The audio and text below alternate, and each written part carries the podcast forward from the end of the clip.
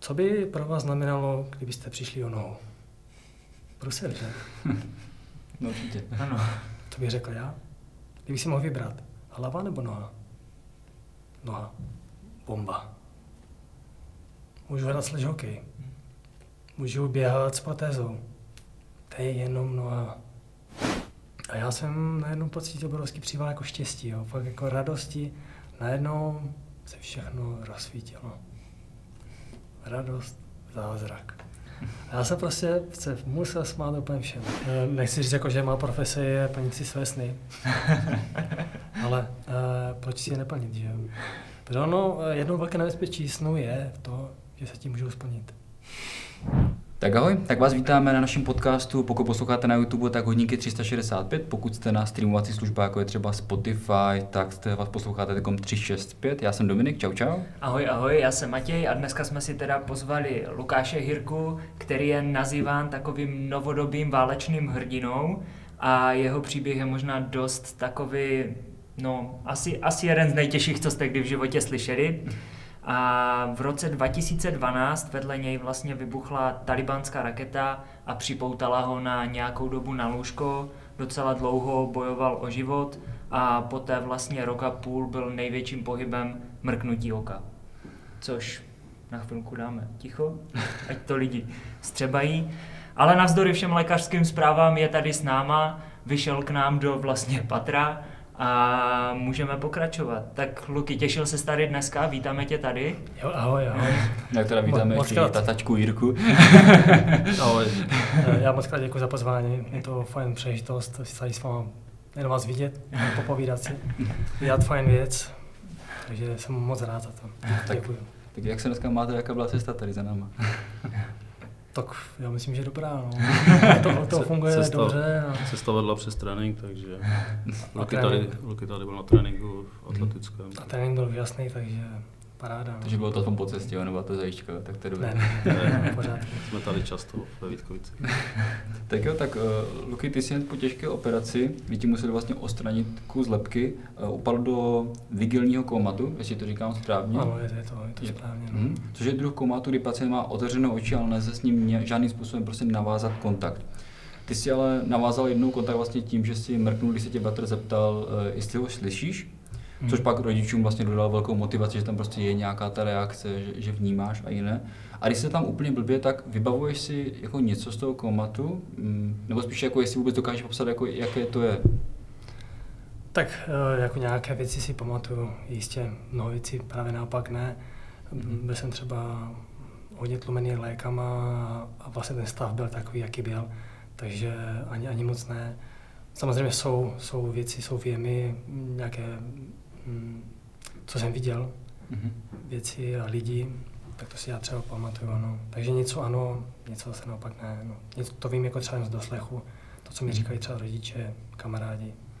Mhm. Takže jako takové prostě je to za- zamlžené celkově, když to řekneme tak. Protože já říct. ptal jsem se na to na začátku, protože si myslím, že je to takové téma, které jako zajímá spoustu lidí, že je vždycky takové to jako zajímavost, prostě jestli jako něco člověk vnímá nebo ne, tak to jenom, tak na začátek jsem začal zeptat, protože mě to jako sou, soukromně zajímalo. Vlastně pro ty lékaře byl, byl eh, nehybný samozřejmě a nevní, nevnímal nic. Jakoby. Mhm. A my, když jsme ho tam viděli, toho Lukáše v těch očích, tak je, byl to pocit náš, a ne, nebyl to pocit těch lékařů samozřejmě, protože pro ně byl, pro, pro ně nereagoval. Že? Takže pro nás to byl takový motor, že eh, toho tam máme a, a začali jsme s ním pracovat. Jako. Jako to, to bylo hlavně vlastně v tom zač- začátku, když jsem byl v minulém spánku, uh, to, že si nic nepamatuju. Potom už, jak uh, vlastně jsem, jsem začali rodiče pracovat, chodí za mnou kamarádi, tak to jsou věci, které už si potom jako pamatuju. No. Mhm. Pak jsem se vlastně stal, dá se říct, jako vězněm vlastně mého těla. Kdy jediné, co mi fungovalo, byl vlastně má mysl, má Mhm. hlava, a, ale tělo, tělo ne. Jediný pohyb, který jsem byl schopný, vlastně byl trošku rukou pravou a Mhm. oko, kterým jsem vlastně komunikoval. Mhm. To je asi možná jako to, ten nejhorší možný stav, ne? Když člověk prostě jako řekněme v tom mysli je prostě jako stoprocentní, dá se říct, a ty najednou jako nemůže, jako vězněm vlastního těla, jak to říkáš, no. Jako jestli je něco jako absolutně beznaděj, tak je to právě tohleto. No. Mhm. No. A vy jste vlastně už dva týdny po přeletu z Kábulu začali s neurorehabilitací, jestli to říkám dobře. Mohl bys popsat jakoby přesně, co to je ta neurorehabilitace a jak to probíhalo? Tak to bych spíš jako uh, přál slovo o tátovi. Mhm. Mm-hmm. Ten, by- ten byl u toho z druhé strany. Jo. Tam, tam to tak úplně nebylo. Eh, Luky, stalo se to v pátek 12. září 2012, kdy nám vlastně eh, zastupci armády sdělili, že, se, že Lukáš je těžce zraněný. Eh, My jsme měli perfektní informace, polní obvaziště, Kábul, operace v Kábulu, eh, vyslal se eh, letecký eh, speciál eh, do Kábulu, vlastně na otočku Lukáše stáhl, stáhl do eh, vojenské nemocnice a Lukáš eh, o půlnoci v sobotu byl ve vojenské nemocnici, v neděli jsme jeli za ním. Eh, Lukáš po 14 dnech nezačal s neurorehabilitací, ale eh, z asi 6 nebo 8 den chytil Lukáš celkovou sepsi. Doktoři nás na to upozorňovali, že měl v sobě plno střepin a hlavně měl otevřenou hlavu. Eh, Říkali, že ty střepiny jsou kontaminované a tak dále, že pokud to stojí do těch deseti dnů, takže to bude fajn, pokud ne, tak eh, nastanou problémy. Ty problémy nastaly, Eh, když to celé zrychlím úplně, tak v té době se nedalo s ním cvičit a dva měsíce bojovalo život jako těžce, spadl s váhou pod 50 kg, měl tři hadice v sobě, hlídaný na přístrojích, jo, takže a, a měl problémy, vlastně to, to zdraví mu úplně odcházelo, jo, špatná saturace, eh, vypověděli mi játra, ledviny, jo, byly s tím fakt obrovské problémy. A Oni ho ale, léky se, léky se vlastně eh, do něho rv- rvali, v podstatě zkoušeli, vždycky to indikovali podle toho rozboru, nasadili mu nějaké léky a tak dále. Trombózu, velké fakt problémy, eh, propichnutou plíci a tak dále. A, ale za ty dva měsíce ho nějakým způsobem zastabilizovali, Lukáš se z toho dostal, ale v podstatě nám ho jakoby předali eh, pod 50 kg a eh, teď jsme zvažovali, co dál, jezdili jsme do Prahy, Pořád jsme byli s, eh, jakoby s tou armádou v kontaktu, vycházeli nám ve všem stříc, takže jsme měli k němu přístup k tomu Lukášovi. Dokonce, dokonce e, mladší e, kluk a brácha e, Lukášův Tomáš e, mohl pracovat na, armáda ho nechala, aby pracoval na příjmu, v- na UVNC a měl přístup k Lukášovi non-stop vlastně. No, čím jsme ty informace měli, co se s ním děje. A potom, aby jsme ho měli blíž, tak jsme ho nechali přeložit po dohodě do vojenské nemocnice, do Olomouce. Olomouci nám řekli, že prostě ten stav jako Lukášův je taky, jak je, že vlastně tam není extra nějaký plán, je nerehabilitovatelný a tak dále. A nám se podařilo, eh, jinak jsme v té Olomouci se do té nemocnice nastěhovali a začali jsme se učit, jak s tím Lukášem pracovat, eh, při otevřené hlavě s třemi hadicemi ocavání a tak dále, ale hlavně jsme uvažovali, že ho si vezmeme domů, jo, protože 100 km jsme každý den jezdili za Lukášem, 100, ta- 100 zpátky, bylo to docela náročné, když jsme tam i spali a tak dále, měli jsme tam svůj pokoj. Ale eh, podařilo se nám ho dostat nakonec do eh, Klimkovic, kde eh, probíhá neurorehabilitace. V té době to nějakým způsobem tady začínalo a ty sanatoria vzali i čas vlastně nějaké zodpovědnosti, za to, když tu zodpovědnost jsme nesli my za Lukáše samozřejmě, ale přece jenom tak těžkého pacienta tam neměli. Eh, jsme tam vlastně přišli do hotelu, jo. či tam Lukáš v Olomouci ležel na přístrojích, které ho monitorovali, že a tam jsme přišli a vlastně nic, jako v, do, do normálního pokoje jak by do hotelu.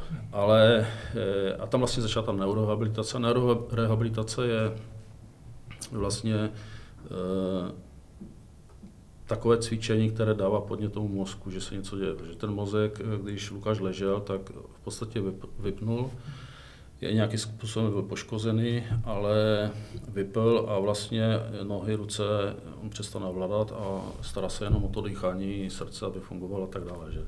Čili iniciace dalších těch eh, pohybových věcí, že kdy- když ten mozek vypne, tak se mu zač, začnou kroutit ruce, spastické jsou nohy, jo, eh, a tomu jsme se snažili jakoby zabránit tím cvičením. Cvičilo se Tenkrát, tenkrát mu nasadili uh, fakt speciální cviky, uh, podařilo se hodně věcí zachránit. Uh, my jsme s Lukášem, s manželkou ještě se tam vlastně nastěhovali do těch Klimkovic a cvičili jsme s ním ještě po, uh, po těch procedurách, když to tak řeknu. A uh, snažili jsme se eh, tomu zabránit, ale samozřejmě Lukáš musel projít několik operací, aby se z toho stavu nějakým způsobem dostal, to znamená, aby mohl cvičit, tak musela se, musela se ne, zakrýt hlava, která byla otevřená, čili má tam eh, skalet, eh, dělali to tady v, v Ostravské nebo v Porubské fakultce, řešili se urologické problémy operativně, ORL, řešili se potom nohy hlavně, protože ty byly, ty, ty nohy byly vlastně na tom nejhůř, protože se neřešily úplně na začátku. Důležité bylo, ať se Luky dovede vlastně pohnutou rukou, ať se dovede, já nevím, vyčistit zuby. A to, a to, to, to byly všechno. Vemte si, že manželka, když Lukáše krmila, mamka Lukyho 20 minut, půl ostravačku. Jo, že prostě on nebyl schopen otevřít pusu a tak dále. Takže to je mravenčí práce a ta neurorehabilitace vlastně přispívá k tomu, je to po mrtvíci, po auto, po těžkých poraněních mozku, jo, čili hmm. kraniotrauma. A je to, je to práce.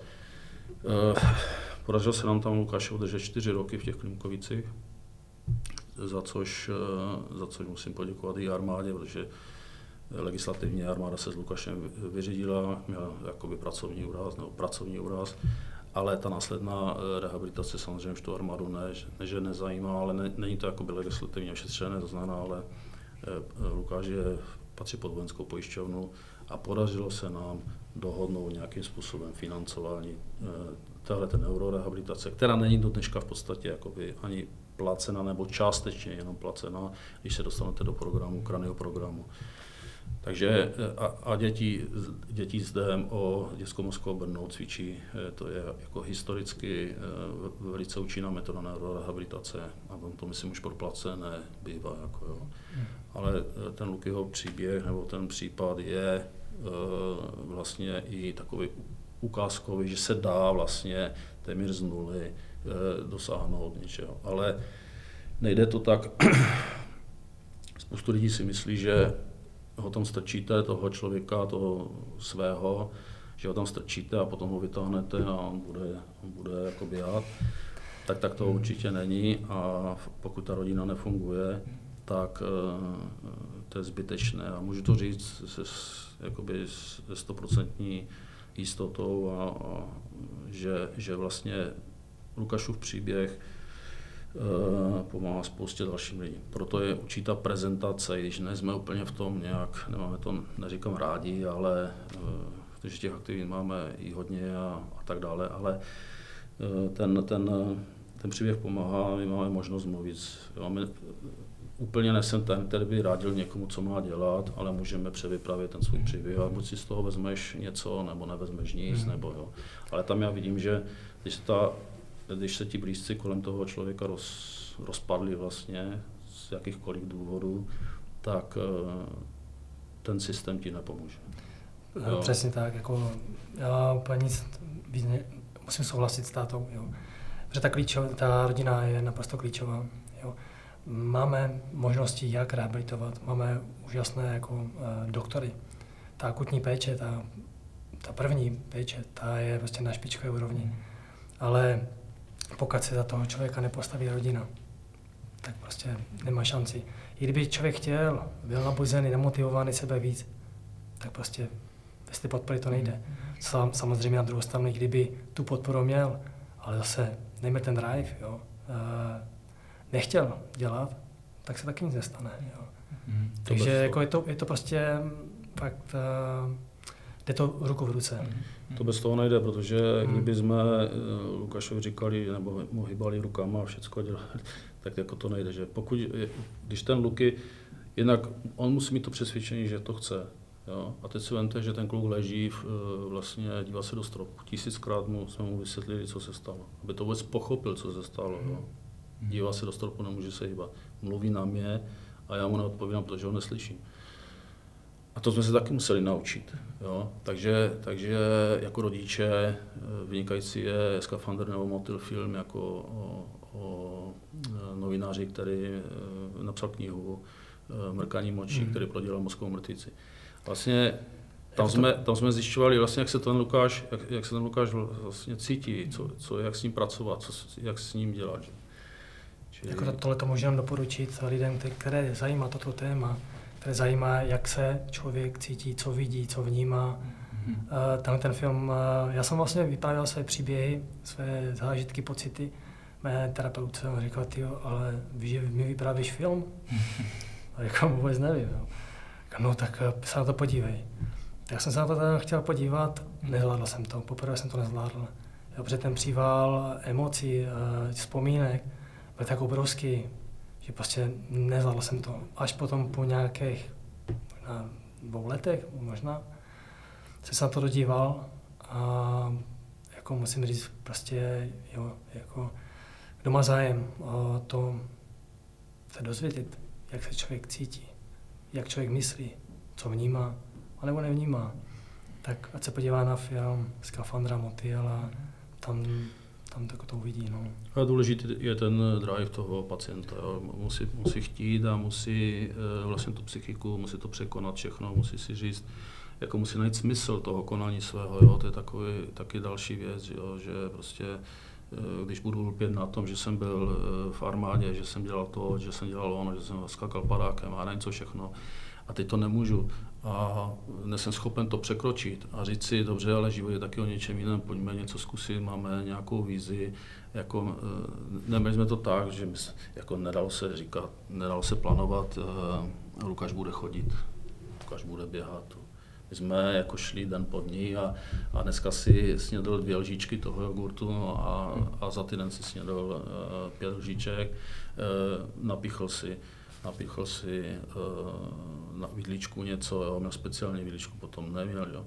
A takže tak člověk jde, že? A vlastně e, pro něho bylo vysvobození z duška stal a sedl si na vozík, jo. který v podstatě si myslím, že nemá rád jakoby, jo, ten vozík.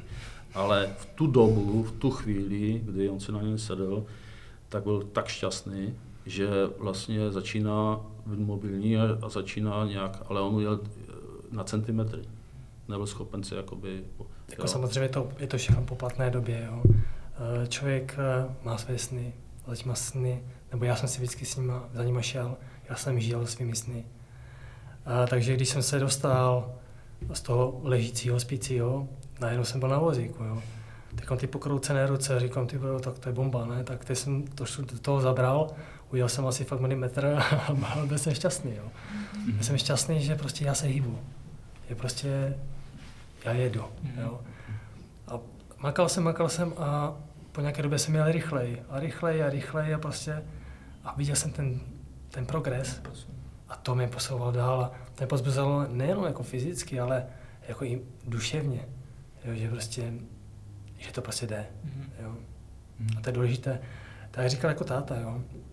To, že jsem ztratil spoustu věcí, které jsem měl rád. Běh, jízda na kole, na motorce, plavání, lezení po skalách, střelba, všechno, prostě, co jsem miloval, jsem ztratil. Přišel jsem vše. Ale důležité je se z toho, jak mi říkal jeden eh, moudrý pán, se z toho nepostrat hlavně. A najít si nový, nový zájem v tom životě, najít si něco nového, co člověka naplňuje, co ho těší, co mu dělá radost, v čem se realizuje. Nezahořknout, ale dívat se vpřed, stále jít dál ku předu, stále něco hledat, nacházet, objevovat, něco dokázat. To je ono. Takže neříct si, popojil jsem jenom jeden centimetr, ale Přesně. popojil jsem jeden centimetr. Ono, jak se to říká? Že to je tom úhlu pohledu, prostě hledat v těch, těch detailech, prostě to, že tam je nějaký ten progres a že to je pozitivní. No. Mm. Jsme dělali takové věci, že eh, třeba spolupracujeme s, eh, s skvělým fotoreporterem Petrem Tomanem. Je to náš rodinný přítel dneska, který mi oslovil v roce 2013, když Lukáš ležel v komatu de facto v Olomouci, jestli by mohl Lukyho fotit. Jako. A první moje myšlenka byla, že ho vyhodíme. Ale my jsme si sedli a vůbec foťák nevytáhl, sedli jsme si a asi jsme hodinu uh, nad tím diskutovali. A ani Lukáše neviděl ten, ten den, mm-hmm. ale jsme se domluvili a vlastně začali jsme, začali jsme s tím, že Lukáš má nějaké fotky v časové ose. A vem si, Luky ráno stává z bolesti a z bolesti u syna, tak to je, jako není den, že by něco nebylo. Ale eh, a ta motivace se hledá někdy špatně, že? Ale když eh, šáhneš do archivu a vidíš, že před půl rokem to bylo takhle, nebo před rokem, před dvěma, a když dneska já mu ukážu fotky z eh, dva, tři, potom už jsme sami točili videa, jo. I, i pro nás to bylo, pardon, jako pro rodiče, že jsme eh, mohli na tom pracovat, že jsme viděli, co je špatně, co je dobře. A mohli jsme nastavit nějaký, nějaké, nějaký ten program Lukimu. Takže i ten Luky měl potom prostě větší motivaci říkat, ty no, no, ale fakt, já jsem jako před půl rokem nebyl schopen dělat toto, to, to, dneska ano. Tak v tomhle to má tátu absolutní pravdu. Eh, je to prostě nesmírně důležité takhle jako pracovat. Že eh, ta, jako ta naděje, ta motivace se mnohdy někdy hledá jako těžko. Zvláště když je člověk jako na tom samotném dnu, mm-hmm. že už ani neví, neví jestli nic, nějaké hlubší dno existuje. A pak stačí se jenom podívat. Jo. Říkám, jako, ty co to za člověka? Ano, to jsem já, mm-hmm. ale rok zpátky. Jo. Mm-hmm. Dokázal jsem to, teďka dokážu něco jiného. Já dokážu víc, lépe, rychleji, jsem silnější, jsem lepší. A to, to je prostě jako pak pro, pro člověka to, pro to pozbuzení, pro tu motivaci nesmírně důležité. A já jsem za to, jako díky bohu za to, jo, to je něco úžasného, co, co vymysleli. Mm-hmm. Jsem za to moc rád. Já jsem i uh, někde čet, dočetl, že byla obrovská radost, že někde, když byli v těch uh, klimkovicích nebo tak, že mhm. ty si pohl prstem na noze to musela být asi jako obrovská radost, že jako no najednou, že prostě, že tam jako něco je, nějaký progres, jako nějaký detail, ale prostě je to jako obrovský kus cesty, prostě jak se k tomu dostat, no. Určitě, určitě. Mm-hmm. Jako, uh, je, je, je to pro člověka malý krůček, mm-hmm. jo, uh, fyzicky, ale mentálně to je obrovský skok, jo. Mm-hmm. Že, že to je jako něco úžasného a myslím si, že to nebylo jenom pro mě, wow, něco bomba, ale hlavně jako i také pro mé rodiče. Že prostě vidí, že, že, že ta práce prostě jako stojí za to, že to má cenu. Mm. Takže pro všechny strany, no, super.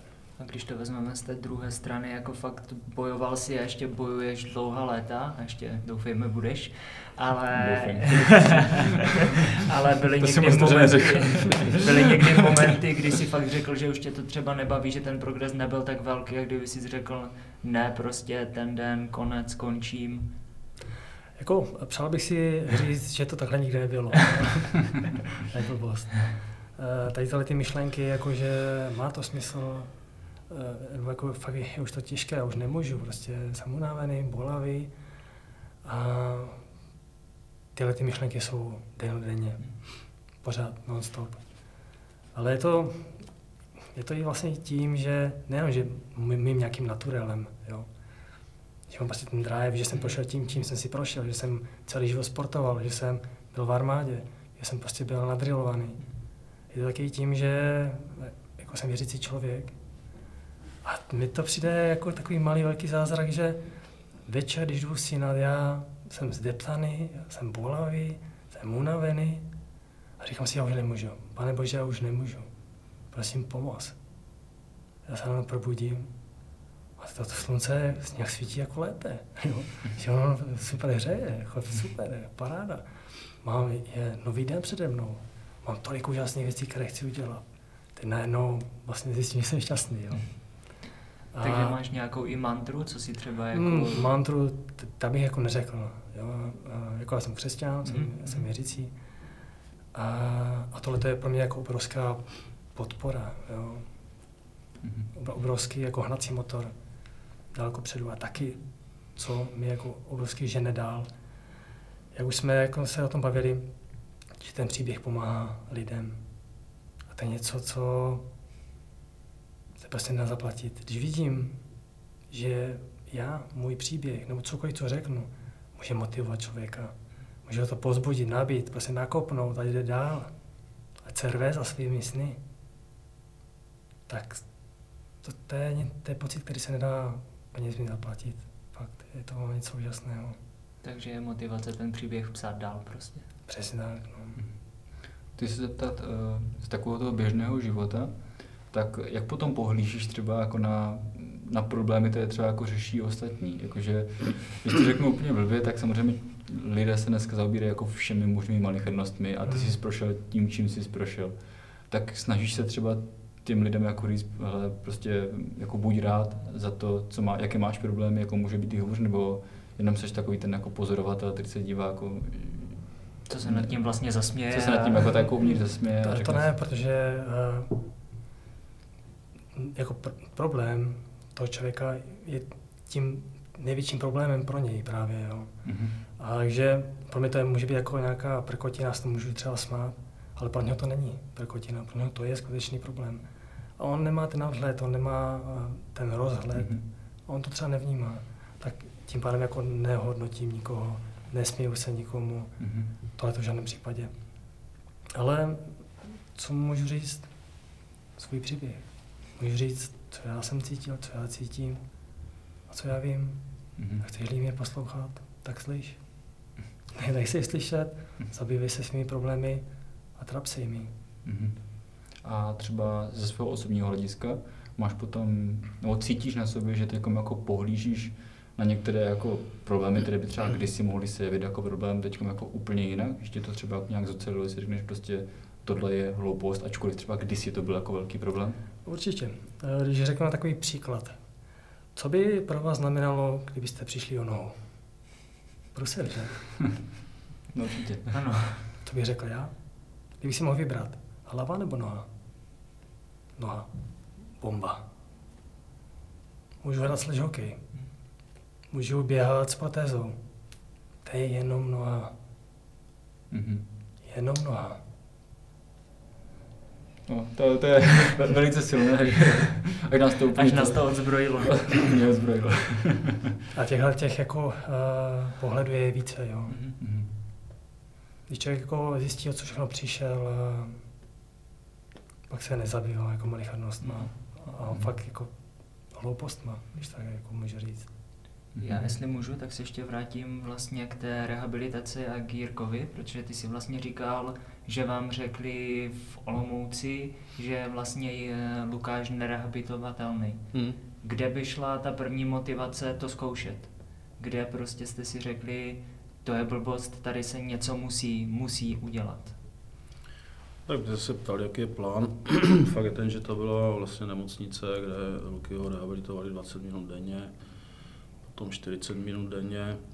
My jsme se v té době seznámili s Jirkou Šamsem, který měl těžké poranění hlavy a kolem něho byla parta lidí, kteří nějakým způsobem s ním rehabilitovali, nadalo se mluvit asi o neurorehabilitaci, ale vlastně my jsme přes ně dostali kontakt na uh, Klimkovice a, a vlastně o tom, že se tam rehabilituje a nakonec po nějakých sezeních uh, vyšlo to, že, že jsme toho Lukáše tam mohli přesunout. Podmínka byla, že tam musíme jít s Lukášem, znamená mamka eh, Luky ho nechala práce, eh, že se tam vlastně nastěhovali a tím, že pracuji tady kousek v Ostravě, takže jsem to měl, jsem v podstatě tam i přespával a my jsme žili nějakým způsobem tam.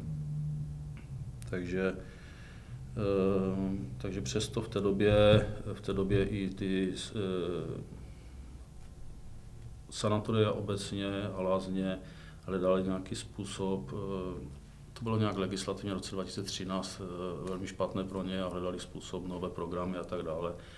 A vlastně tahle ta metoda, metoda terasy od neurorehabilitace byla dovezena, myslím, že z Ameriky tady, Amerika. jsou tady lidé, kteří to podporují a e, dneska jsou ty Klimkovice tím i známé, jakoby, jo, že ten, ten program nabízejí a ta rehabilitace tady je. Ale zase měsíc u Lukáše by nic neřešil. Hmm. Ani půl rok by u Lukáše nic neřešil. Jo. Takže my jsme tam fakt byli čtyři roky. Byli jsme teda ještě i e, e, cvičit. Albert, Albertov. Albertov v Praze, Jo, ale jsou to takové komplikace, že vlastně vždycky ta manželka s ním musela uh, být. My jsme vlastně Lukáše ani při těch operacích, že my jsme ho nenechávali samého. Jo.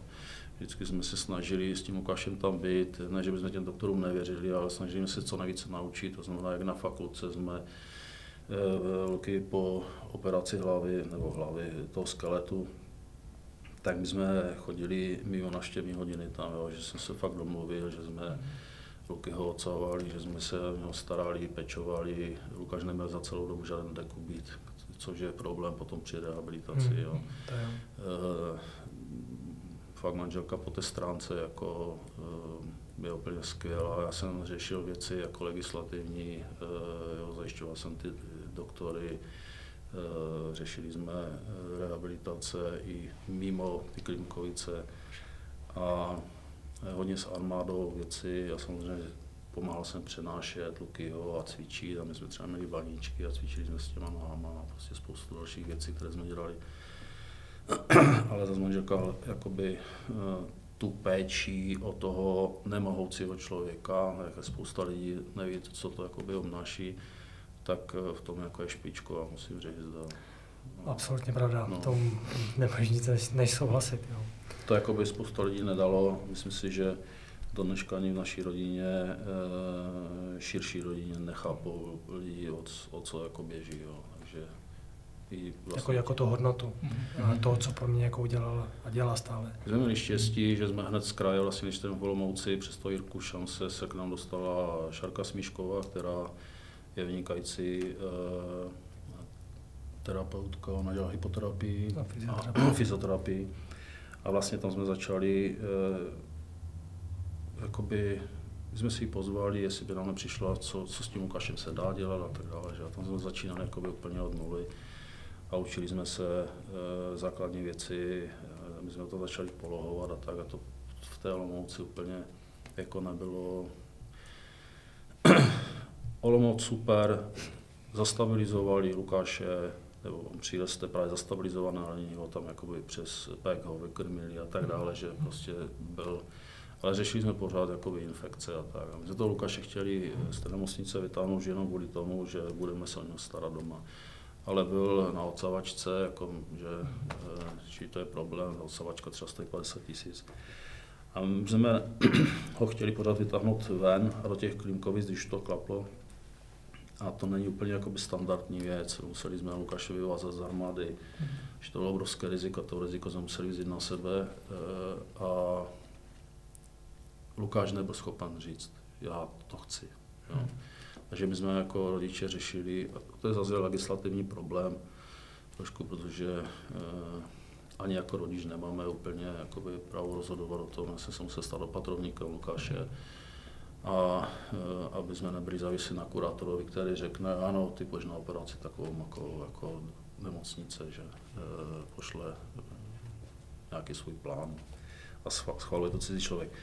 Je, o to, do, do, do toho nechci se za, jakoby zamutávat, ale uh, nevím, co jsem chtěl říct No. no, tak je tak. Tak jako, časem. No. Bavili jsme se o vlastně té legislativy, armády a tak dále, že, že se musel vyvázat. Jo, jo, že musel se dále, aby, aby mm. se do těch Klinkovic vlastně dostal. Jestli teda vím, tak to vlastně byl úplně první případ, kdy to v těch Klinkovicích přijali někoho v tak těžkém stavu, že? Já jsem to vlastně někde tak tohle jo, no. Mm-hmm. Byl to, i když potom jsme zjistili, že jsou tam jako eh, kluci po eh, autonehodách, eh, řekl bych, teda neměli střepiny v hlavě, ale ale měli těžké poranění hlavy, takže uh, Luky asi nejtěžší případ tam byl, ale ne, ne, nebylo to jakoby úplně number one, jako, že by číslo jedna, že by tam byl. Ale myslím si, že, že tak dlouho tam nebyl nikdo a ty výsledky tam taky měl. Jako co bylo fajn a co mě moc těší, je vlastně eh, nechci se teďka jako dávat jako do nějakého, hm, no prostě zkrátka eh, prošlapali jsme cestu jako dalším lidem, kteří mm-hmm. třeba přišli po nás, jo. A za to jsem moc rád právě, že se něco změnilo, hnulo se jako mm-hmm. předu. A že lidi dostali šanci a to, je- to je právě moc fajn. Jo. Když to ukázali, že to prostě jde. Mhm. Mhm. Samozřejmě, no. Když se tam, když se přesuneme dál, tak Mhm. zajímalo mě, co byla úplně první věc, kterou si udělal, když jsi po tolika letech nemocnicích a sanatoriích dostal domů. Domů? Ty vole, to už se ani nepamatuju. no, co jsem, hm, Jsem tě asi zaskočil. no to ani ne, jako, hm, jenom moc si to nepamatuju popravdě. Ne, tak uh, my jsme, my jsme jako, uh, takhle, kde jsem byl předtím, teďka bydlet nemůžu, nebo nejde to. Stále trpím uh, posttraumatickou epilepsii a potřebuju nějaký doprovod, potřebuju asistenci. Mhm. A tam, kde jsem bydlel předtím, tak tam je, je spoustu schodů. A tenkrát a, jsem byl na vozíčku invalidním, takže pro mě jako no go, jo. Mhm. A takže jsme jako, uh, si museli pořídit nový dům, nebo nové bydlení a tam jsme se přestěhovali, takže to všechno bylo mě nové. A já jsem vlastně cítil, že jsem dostal novou šanci. Že to všechno, co bylo za mnou, to staré, je už je skutečně za mnou Mhm. že už se k tomu nemusím vracet, že můžu začít někde na novo. A tak tohle to jsem jako cítil pocit toho, že začínám znova. Mhm. Ale bych k tomu eh, řekl, že nebylo to úplně, jak jsme odjeli z těch Klinkovic po čtyřech letech, ale Luky si měl takové vždycky zablesky, že, že něco s- by chtěl a že, že se někde podívat tak. A já vím, že se hodně těšil na to, on rád chodil eh, na Ukaldy k námořníkovi. Hmm. A nebylo to úplně, jak jsme odjeli, ale vlastně udělali jsme takovou fajn sešlost, úzká rodina a myslím, že to byly tvoje narozeniny, kdy jsme tam šli na dobré jídlo a dělali tam skvělé stejky a měli tam hlemyždí, Jo, hlemyždě. zapečené hlemíždí. Takže to vím, že jsme, to, my jsme se snažili Lukyho brát i z, z těch Klimkových jakoby domů, ať má, jo, ať už na, na, do starého domu nebo teď nový, ať e, z té bubliny e, jakoby ho trošičku dáme ven mezi lidi,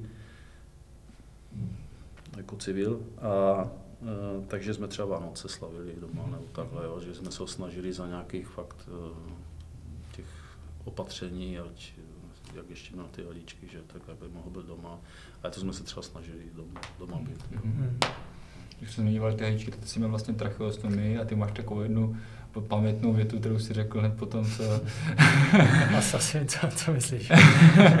tak co, co přesně to bylo, jestli to můžeš účastnit těm, co, co to přesně nevím, Tak to bylo uh, tu dobu, kdy mě jako stali tracheostomy a zostala mi po tracheostomii obrovská díra v hrtanu. No a teďka jako mm, samozřejmě moc to nešlo, to je takový polohlas, jo, spíš nějaký šepot. Já jsem zjistil, že můžu mluvit. Jo, že to, co jsem prostě trénoval ten rok a půl ve své hlavě, to, že já mluvím na lidi a nikdo mi nerozumí, nebo rozumí, ale odpověď úplně na něco jiného, než se ptám vůbec. Jo. A že ten svět je úplně zblázněný. Najednou jsem promluvil. Se vším překvapením jsem řekl, ty vole, já mluvím. On říkal, co jsi řekl?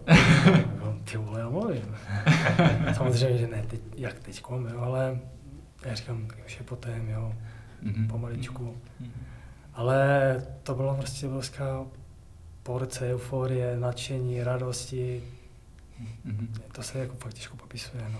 Já jsem někde i četl, že, že ty jsi se potom jako furt, furt smál, že jsi jako, není něco takového, že, že jako něco začal mluvit a potom se jako furt smál, že tam něco bylo, jsem četl a že se potom jako říkal, jestli jsi se nezbláznil nebo že se furt To, bylo- to, směješ. to bylo zrovna po, po tom uh, doplnění toho skeletu, po té Jo, operaci. to, tam vlastně bylo, že, A že to se vlastně, hlavně. to se jako mm, vyrovnali ten, eh, ten tlak v Mhm. lepce a zakryla se ta lepka.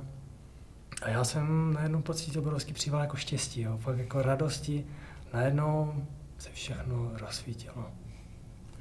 Radost, zázrak. A já jsem prostě se musel smát úplně všemu. Já jsem prostě právě říkal, že se zbláznil, nebo já co, co, co já jsem fakt jsem byl šťastný. obrovský, no. Tam vlastně, jako když jsme tu lepku otevřenou, tak já jsem nějak si načítal, že vlastně tam jakoby potom není úplně regulace toho, toho tlaku a potom Mhm. jsou velké bolesti a tak dále, takže když to potom uzavřel, tak se vlastně ten tlak vyrovnal Mhm. a už potom ty bolesti nějak ustoupily, že? Tak to asi byla no, velká bolesti, bolesti ty ne, neustoupily a, a myslím si, že neustoupí. Ale uh, jo, s tím tlakem, jo, to, je, to by měla být pravda. A aspoň takovou mám zkušenost, jo, že udělalo Mhm. se mi teda dost lépe, no. Mhm. To teda, jo. A hlavně taky mi povolili jako spastické eh, křeče eh, ve tváři a vlastně celkově ten můj stav se jako zlepšil no, Mhm. po té operaci. Takže fakt super. No. Kdy- Když se bavíme o takových těch poprvé, tak eh, jaké to bylo, když se poprvé postavil na, na vlastní nohy? To mě, to mě tak zajímá. Tak to teda ještě bylo před, před operacemi. Mhm. My tak skáčíme, že časově, To je to úplně já, já, to, já to stíhám. Uh, to jsem tím, vlastně jsem si se postavil na ty moje pokroucené nohy, na které nešlo se postavit. A když jsem se postavil, tak to strašně bolelo. Mhm. Ale to bylo to tendenci pamatovat, kdyby to bylo včera. Tak jsem přišel, no, přišel, no, přijel jsem teda na terapii a terapeutka, tak co Luky, co dneska, chceš chodit? Co? Kdo chceš chodit? Jo, jdem do toho. Tak přivezla obrovské hodítko, tak teďka jsem se na to postavil, ty nohy se mi podlomily, skroutily, Mhm. bolest strašná. No tak pojď. Tak jsem dělal krok. A se úplně obrovský úplně výbuch radosti, příval. Já jsem úplně šťastný, že prostě udělal jsem krok, jo. Mhm.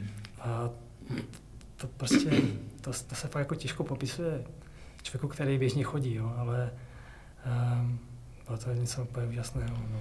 Mhm. Pro představu, Luky měl v té době eh, nohy jak eh, baletka špi, na špičkách stojí. Jo. Takže měl eh, brutálně zkrácené achilovky, Hmm.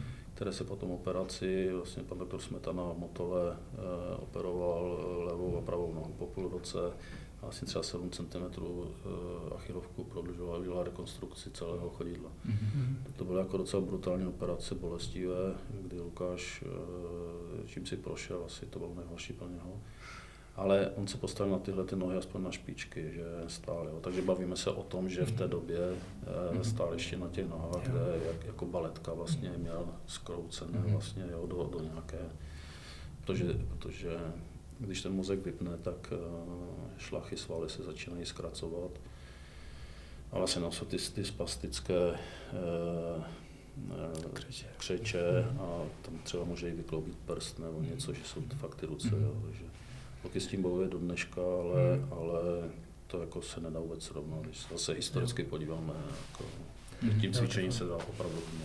Celkově, když to ještě tak vezmu, říkal jsi někdy třeba v těch Klimkovicích, kdekoliv jinde, že ti fyzioterapeuti na tebe byli jako fakt vyloženě krutí, nebo jsi vždycky říkal, že to k tomu prostě patří a že ty musíš prostě Tak makat? eh, nevím, jestli... Nebo jsi říkal, že jsou moc jemní a to jsem chtěl říct. Eh, nevím, jestli znáš eh, pojem positive pain. Mhm. A tam to moc nebyl teda. Ne, jako, to tělo bylo opravdu hodně zkrácené. A fakt jako ty terapie byly hodně, hodně bolestivé. A jako zkusil jsem, zkusil jsem se tam jako svoje, to jako jo. Ale prostě dal jsem to, mám svůj úkol, svůj sen, zatím já si jdu. A je mi úplně jedno, co to bude stát. Já jsem prostě byl odhodlaný jednoho dne se na ty nohy postavit. Mhm. I kdybych si ty nohy měl amputovat a nechat si protézy. Já jsem byl odhodlaný, připravený úplně na všechno. Já jsem viděl i nějaké videa právě z těch uh, fyzioterapeutických cviků a tak dále, Mhm. tak jsem viděl právě, že ten, ten tvůj výraz, vždycky fakt ten pohled tygra, prostě jak si vždycky do toho úplně zapadný, jsou fotky, jsou tam videa a tak dále, Mhm. jsem jako fakt koukal, že takový pohled jako má málo kdo, to je jako všechna čest. A jenom by mě ještě zajímalo, že ty si říkal, že jsi vždycky šel za tím svým snem, tak uh, byla někdy doba, kdy jsi řekl, prostě už budu jako maximálně na vozíku, nebo vždycky tam bylo prostě já, já vždycky prostě, vždycky to ale prostě bylo já budu jednou chodit. jako jestli, Tak s vozíkem jsem měl plán, to jo, že ho jednoho dne skopnu ze skály. Samozřejmě to blbost, jo, protože dneska prostě se zabývám paratletikou a je to prostě úžasná pomůcka na rozcvičování ramenních kloubů, jo. a, a samozřejmě ne vždycky taky dobře, jo. Mhm. Ne vždycky mm, to jde, tak ten vozík jako musím prostě vyštrachat a sednout si na něj, jo. Mhm. Takže jako asi takhle, no. A když někam jdeš, tak vždycky máš u sebe vozík, nebo už teď třeba vyrážíš někde i bez vozíku?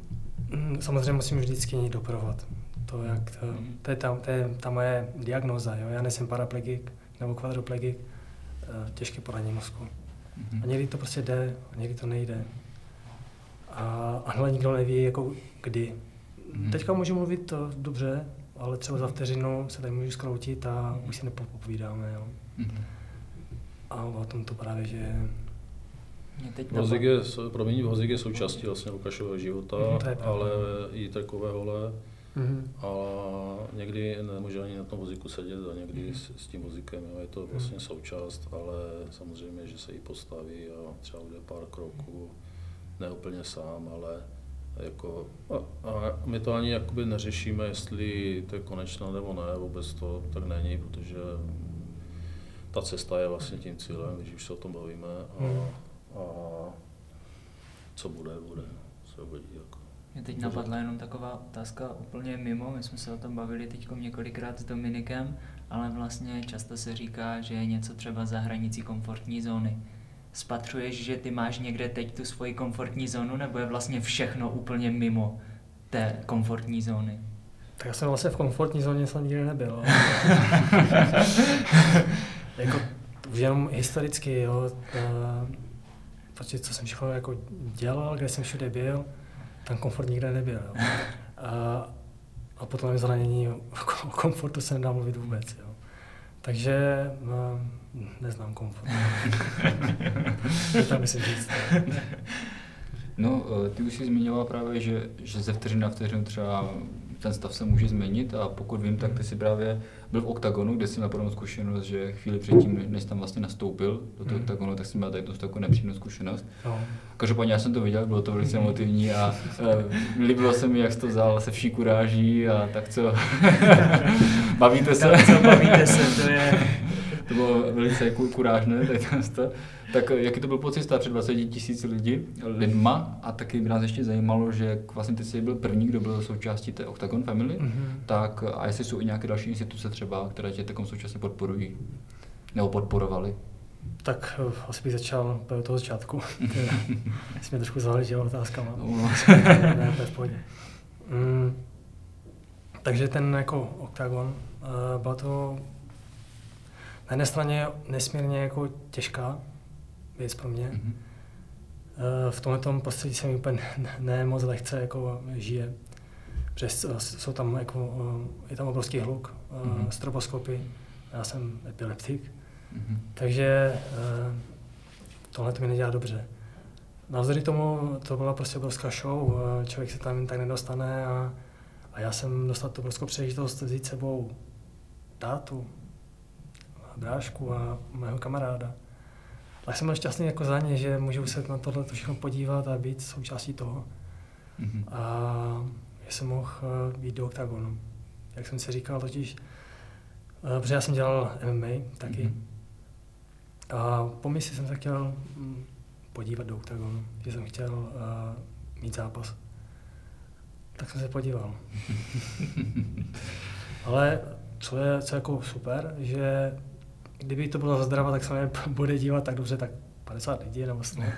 Tam to bylo 50 tisíc. No. Takže dobrý. 20 tisíc. Nebo 20. a ještě u těch obrazovek a takže fakt jako jo.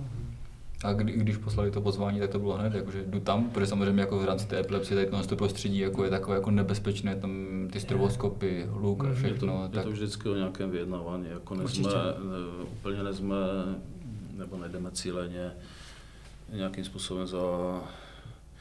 Vždycky, když nás někdo osloví, chtěli bychom něco pro Lukáše, tak zbystříme a, a snažíme se jakoby domluvit, protože musím zaklepat teda, že jsme nepotřebovali eh, dělat sbírky na Lukáše, spíš, spíš eh, se snažíme podporovat eh, lidi, kteří to potřebují Hmm. ale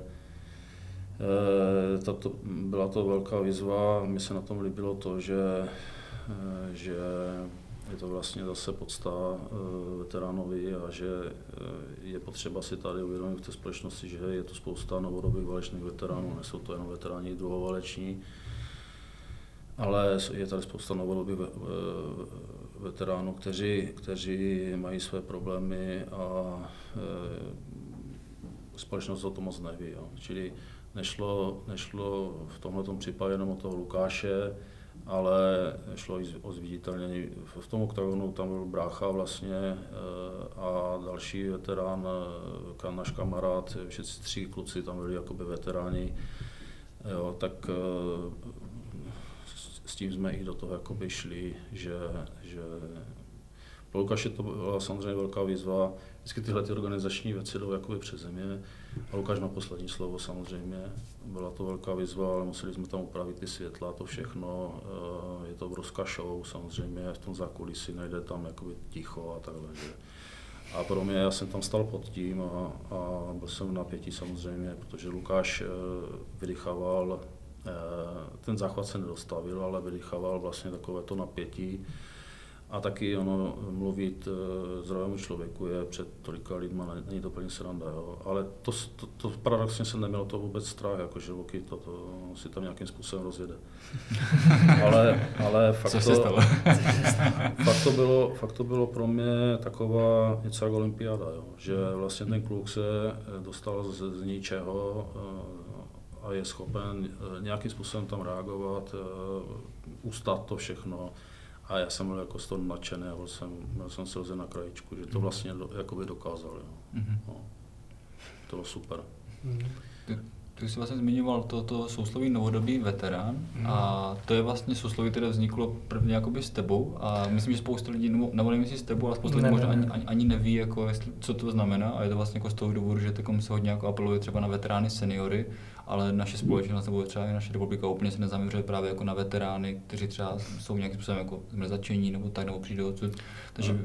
takže veterán, byste... veterán legislativně je je vlastně člověk, který eh, působí v zahraniční misi po určitou dobu. Já teď nevím, jestli to je tři měsíce minimálně. Mm-hmm. Jako můžeme říct, jestli to je nebo není správně, ale Lukáš, eh, Lukáš eh, třeba Tomáš byli na třech zahraničních operacích každý. A z legislativního hlediska je to novodobý válečný veterán. Jo. Ale ti kluci samozřejmě slouží dál v armádě a nesou, nesou veterán, rovná se nějaký úraz nebo něco. To je pravda. Ale ti kluci si v těch misích Afganistánu, Mali, eh, Kosovo a nevím kde všude eh, prostě eh, prošli něčím a ne každý to zvládl tak, že je dneska v pohodě a není to jenom o, o tom, že někomu urvalo ruku, nohu nebo nějakým způsobem, ale jsou to samozřejmě i těžké poranění nebo následky z, z toho prostředí, jako mluví se o posttraumatických syndromech a tak dále. A ono, ono to moc jako společnost neřeší. Ehm, vlastně Lukáš, Jirka Šams předtím, Míra Línsky, jsou všechno kluci, kteří, kteří byli vidět a jsou vidět.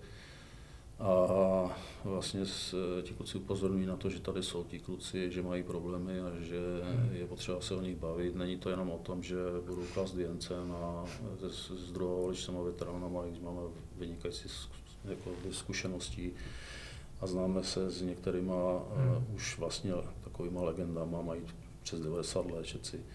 Ale je tady obrovská, obrovské množství těch novodobých veteránů. Jo. Čili společnost o tom neví, ale je to tak. No. Čili některé, některé, myslím si, že se to zlepšilo, i, i jo, co se týká armády, co se týká ministerstva obrany, ale pořád tam jsou obrovské jako rezervy. Mm-hmm. Tak jak se říká, vždycky jde všechno nějakým způsobem zlepšovat. Jo. to jo, ale to, co říká tata, jako já to vnímám, jak to bylo, když jsem nastoupil, jak to je teďka,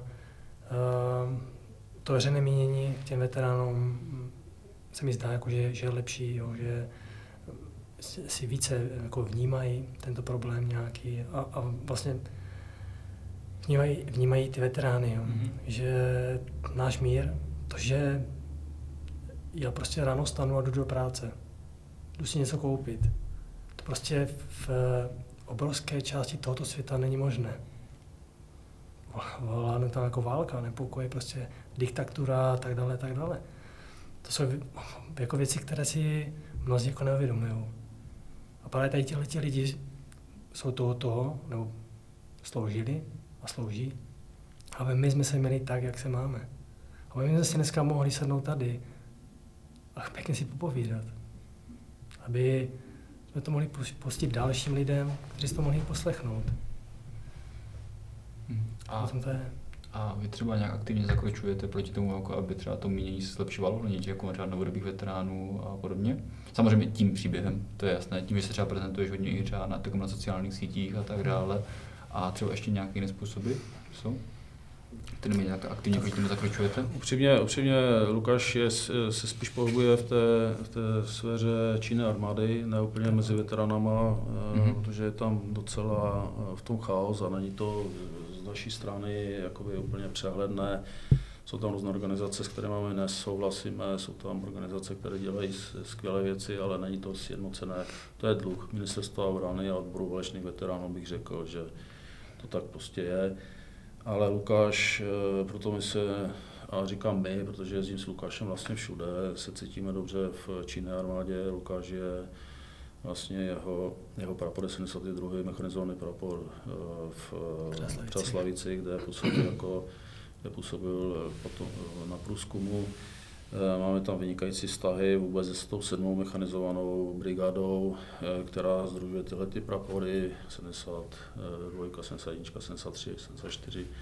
Ale vůbec celé armádě Lukáš si myslím, že je jeden z takových respektovaných veteránů eh, pro ten svůj příběh a jezdíme do Časlavy na vrtulníkovou základnu, do Časlavy, do. Na Naměště pardon. Tam jsme taky byli. Eh, často jsme taky byli, jo. Dělají se, eh, dělají třeba na popudu vrchního praporčíka eh, armády Petra Smika a načelníka generálního štábu vlastně se dělají takové pro veterány, kteří byli zraněni v zahraničních operacích, se dělají různé akce na těch, na těch základnách, jezdíme na různé cvičení jo, a, a co je velký bonus jakoby Lukášův, že má kamarády z průzkumky, kteří vlastně, když přijeli z té mise, mi se to stalo na začátku té mise, že tak ti kluci vlastně nevěděli, co s tím Lukášem pořádně je a až se vrátili, tak začali chodit za Lukášem i na rehabilitace a tak dále. Vzniklo z toho, jako by si myslím, fakt přátelství, jsou tam takový základní Eh, základní kameny eh, z té průzkumky. Dneska ti kluci jsou různě rozstřílení už po armádě, ale my pořád máme s tou průzkumkou, jsme v úzkém kontaktu. Lukáš eh, má i svou, vlastně na, té, na, na praporu 72, 72 má svůj, svoje moto. Fakt ti kluci za tím Lukášem chodili, podporovali ho a nám to, nám to hodně eh, jakoby ulehčovalo mm. jo, eh, tu, tu situaci, která byla.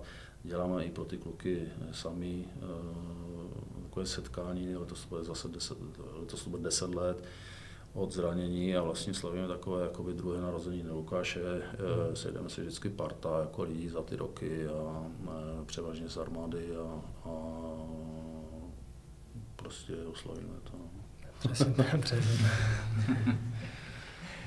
Takže ta, ta komunikace s armádou a od začátku byla vynikající a musím říct, že, že ty vztahy jsou jakoby dobré. Samozřejmě já nemluvím, že to tak je všude, mm. že ty problémy jsou a e, nebavím se teď o systému, jak je nastavený, e, nechci to ani hodnotit, protože já jsem ve směs jakoby, e, samozřejmě za Lukáše jednal, spoustu věcí eh, jsme museli domluvit a vždycky ten přístup tam prostě byl jako skvělý. Mm. Někdo, je to hodně postavené na lidech, eh, víte, že sami, že někdo má nějaké mantinely, které jsou dané tou práci prostě a nechce přestojit, protože proto, ale jsou lidé, kteří eh, to třeba v tom případě Lukio neřeší a ti nám nejvíce pomohli, jako by se mhm. posunout dál. Že? Ať co to lékaři, ať co to v armádě, ať co to... Mm.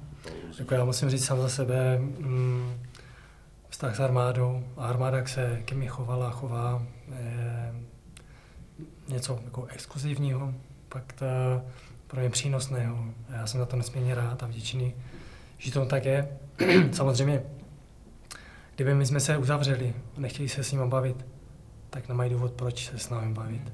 Ale poněvadž jako díky bohu za to, že máme tátu, táta prostě komunikoval s armádou a stále komunikujeme. Takže ten vztah jako tam prostě funguje a myslím si, že je fakt na jako špičkové úrovni. A jsem na to fakt obrovský rád. No. Pojďme si to kontrolovat trošku na přítomnost. Mm-hmm. Ty jsi v roce 2018 eh, tak nějak, nechci říct opustil vozík, ale začal se jakoby tak nějak pohybovat jako hodně na nohou. A jak to máš takhle na začátku roku 2022, kdyby někdo chtěl znát takový ten tvůj progres, tak jak jsi na tom přesně teď? Tak teďka, tak opustil jsem vozík nějakým způsobem. Samozřejmě, jak jsem říkal, ten vozík k mému životu prostě patří. Jo. Protože má diagnóza je těžké poranění mozku. Ne, ne, nemám amputaci, nemám páteř polámanou a takhle. Takže prostě patří to ke mně stále, jo. ale snažím se nějakým způsobem pořád na sebe pracovat, snažím se plnit ty své sny. No, tak, jak to jen jde, no. tak vlastně teď si začal s atletikou, to, mm-hmm. bylo, to bylo kdy, jestli můžeš říct? No, no, moc dlouho to není, no. Je to vlastně taková, dá se říct, nultá sezóna, protože... Loňská. Loňská to byla nultá, protože uh, vládl u nás tady covid, jak všichni víme. A tím pádem se ne, nedalo moc trénovat, všechno pozavírané, takže jsem musel trénovat uh, vlastně výlučně jen doma. Takže to je první sezóna, kdy už to prostě můžu pořádně rozpálit, no, kdy se tomu můžeme věnovat naplno. A jsem nesmírně vděčný za to, že mám tu velkou podporu. A teďka nemluvím jenom o, o superklubu, ve kterém jsem, super trenérce. Mluvím právě o mých rodičích. Mm-hmm. Jak tady táta, tak i, i máma. Každý má to svoji úlohu a dělají prostě minimálně na 100%. No. Takže a bez toho by to nešlo. No. Tak teď se ještě trošku možná vrátíme rokovému mezi období. Už v jednom hmm. rozhovoru si řekl, že jednou ten vozík vyměníš za pár běžeckých bod, ale vlastně teď si říkal, že ten vozík ti pomáhá, protože vlastně na něm děláš vlastně ty disciplíny v atletice. Je tam ještě ten sen? Tak uh, vyměnil. Já už jsem to takovou dělal, tak lehka. Uh, byla to jednou taková jako krásná akce, uh, to, to byla zase taky skrz armádu vlastně eh, jsem byl pozvaný na Duklu a tam byli lidé jako Zetukli, jako Bára Špotáková, Ježek, Svoboda. Všichni určitě známe tyto, tyto jména, tyto lidi. A ty mi předali právě ty běžecké boty. Takže i když jsem si vozík nechal, tak jsem si nechal i ty boty. No. a obul si je. A obul jsem si je a, a vlastně s těmi botama jsem se naučil chodit. Takže ty boty pro mě hodně znamenají. No. Já jsem tady jako hodně rád. Byla to prostě motivace do každého kroku, i když každý krok mě bolí, každý krok já cítím. Ale prostě viděl jsem ty boty, viděl jsem ty lidi, kteří na mě mysleli a ty boty mi donesli, předali, že mi prostě fandí, tak jsem prostě, nejde to dělat jinak. Já prostě musím. Uh, zeptám se zase trošku blbě. Pořádku, uh, není žádná otázka. Uh, my věříme tomu, že ty se jednou nebude si rozběhne, protože ty máš silný charakter, že to určitě, určitě půjde. Máš nějakou, nějakou představu třeba, kdyby to mohlo být, dal jsi nějaký deadline, si řekl, prostě do té doby už, už musím. Já právě jako deadline žádné nemám. My, my takhle jdeme jako den za dnem, krok mm. za krokem. A taky jako jsme i motorkáři. A jak se motorkář říká, ta cesta je cíl. Takže nemám cíl, jako že do roka, do dne si dám maraton. To je blbost, jo, protože bych, zase, bych se asi rozpad. Uh, jako to mé tělo je mm, natolik poškozeno tím dlouhodobým ležením, jo, uh, že... A zraněním. A, a, samozřejmě zraněním. Máme jako atrofované chrupavky v kolenách, v kyčlích a, a všechno mě jako bolí. Ale uh, nedávám si takové nějaké cíle. Jo. Prostě půjde to, půjde bomba, super a, a doběhat. Nepůjde, taky bomba, jdu dělat něco jiného. Jo, takže nejsem takový, že bych, eh, když toho nedocílím za nějaký čas, že bych se ponořil do nějaké deprese nebo něco a, a tak to ne, ne. Musím říct, že eh, Luky ale nikdy neměl nastavené v hlavě to, že by eh, byl na vozíku. Mm-hmm. Samozřejmě, když máte páteř po uh, přerušenou míchu, tak uh, tam, tam není asi velká diskuze, mm-hmm. i když znám, znám příběh. Člověk, když uh, studuje různé úrazy, takže, takže se dá si udělat hodně věcí, ale to je úplně na jinou debatu. Ale nikdy, to neměl tak v hlavě, že uh, bude na tom vozíku. Jo. prostě ten vozík vytěsnil. Ono to v určité chvíli bylo fajn a eh, přišel, měl i elektrický vozík, jo, ale dneska má speciální vozík, který udělali kluci z, z Budějovic, z Ultiny, skvělý vozík sportovní a má odhodovou stolici, čili je to součást té atletiky ale Luky radši eh, na deseti metrech dvakrát si odpočíne a, a chce se jakoby do pomoci někde dostat. Že to tak má jakoby v té hlavě nastavené, jo. ale fakt je ten, že ve toho vozíku eh, to jakoby úplně nejde. No. Mm-hmm. Ale co bude za rok, za dva, co uvidíš. Jasně, no. A teď vlastně Neřeším. Kromě, kromě toho běhu, tak samozřejmě nejvíce cvičíš, že jo? Máš nějakou vlastně každodenní rutinu, nějaké každodenní cviky, které děláš? No tak eh, to je otázka na mou trenérku. ne, tak eh, jasně, my mám tréninky eh, třikrát týdně, pondělí, středa, pátek a do toho, do toho jako jezdím na, na mém kole, do toho chodím plavat a, a cvičím ještě doma, doplňkové cviky, které třeba necvičíme a, přímo jako s trenérkou, no.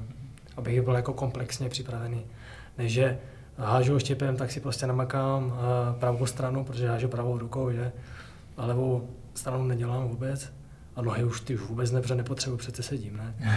A, tak to ne, jo. A prostě snažím se, abych celé mé tělo bylo komplexně připraveno, abych byl na tom prostě nejlépe, jak jen, jen to jde, no. Je to teď už v koordinaci s tou trenérkou, je to takový profi, profi vlastně přístup. Eh, Lukáš začal, teda, když se ptali, začal eh, v září, myslím, 20 měl po třech trénincích, šel na první závod do Pardubic, ale pak dlouho zase nebylo nic, jo, čili eh, ta lonská sezona byla taky takhle rozdrbaná. A vlastně až teď eh, se nějak nastavil eh, trénink, nastavil se, máme nějaký výhled nějakých závodů, máme nějakou předjedná, jednáme v současné době i s Duklou o nějakou podporu, že ono je to finančně docela náročné a, a absolvovat ty závody. Eh, má šanci Lukáš se dostat do zahraničí na zahraniční závody, potřebuje eh, vlastně zařazení sportovní nebo zdravotní zařazení, eh, ať víme, v které skupině je. Jak jsem říkal už před rozhovorem, v 33, v 34 je na někde na hraně nebo na rozhraní těch skupin, to znamená, že atletická eh, federace musí říct mezinárodní, budete soutěžit tady, v mhm. republice soutěží v kategorii F34 a eh, potřebujeme to ale potvrdit Mezinárodní atletickou federaci a potom se budou odvíjet další závody, jakoby, mhm. je to zase jenom taková fantazírující otázka, ale zalaškoval jsi například někdy, teď vím, že máš nultou první sezonu, zalaškoval jsi někdy, že bys třeba mohl jet na paralympiádu? Tak... Uh, Nebo to k tomu směřuješ vlastně? Eh, nechci říct, jako, že má profese je plnit si své sny. Ale uh, proč si je neplnit, že Protože ono, jedno velké nebezpečí snu je to, že se tím můžou splnit. Takže jako jdu si asi sny. Jděte všichni, pokud máte. Je to pro každého, tak proč ne? Jako uvidíme. Já, jak říkám, nedám si žádný, žádný deadline, uh, žádné nějaké, mm, musím tam, mm-hmm. stůj, co stůj, jinak prostě přestane vlak. Ne, to ne. Já prostě to, co dělám, dělám minimálně na 100%.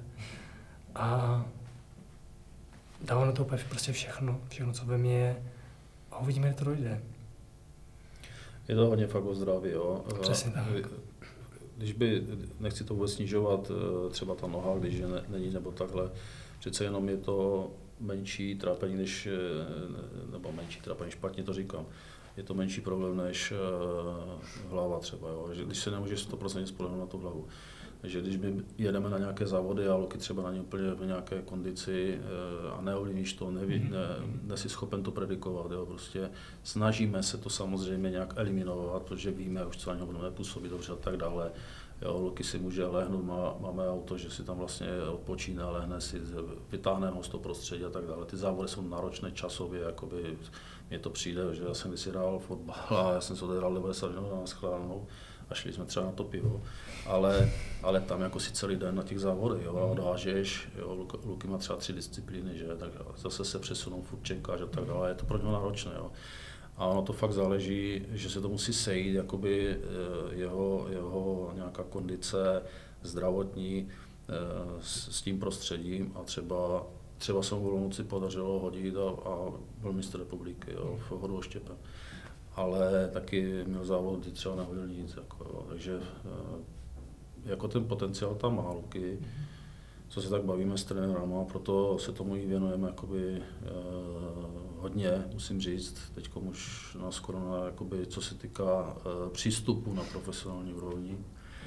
Ale eh, když to nepůjde, tak to nepůjde, ale zase máme jiné věci. Jako, jo, takže není to tak, že by atletika byla uh, úplně... Teď je číslo jedna, musím říct, ale těch aktivit uh, má Luky jakoby více a není na, na tom úplně jakoby závislý, že by musel být na olympiádě, že by musel, bude to super, ale olympiáda je fakt hodně vysoký cíl, jako uh, uh, samozřejmě, že Luky neříká ne, že jo, a, a dělá všechno pro to, ale je to třeba zase postupně, protože je třeba odházet republiku, je třeba se dostat na Evropu, na svět a tak dále. Mhm.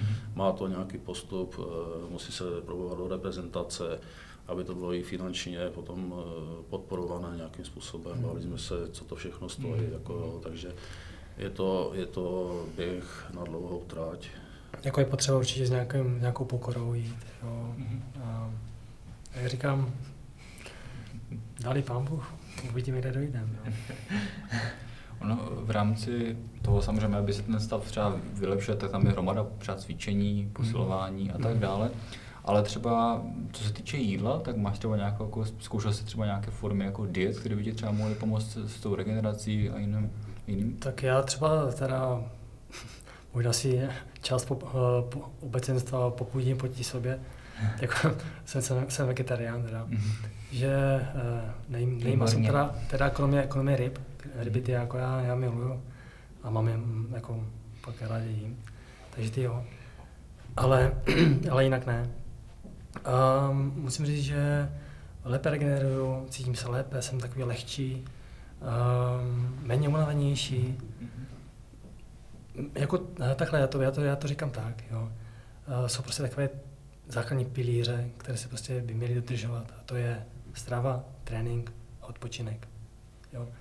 Když eh, ten jeden pilíř prostě spadne, tak spadne všechno. Jo.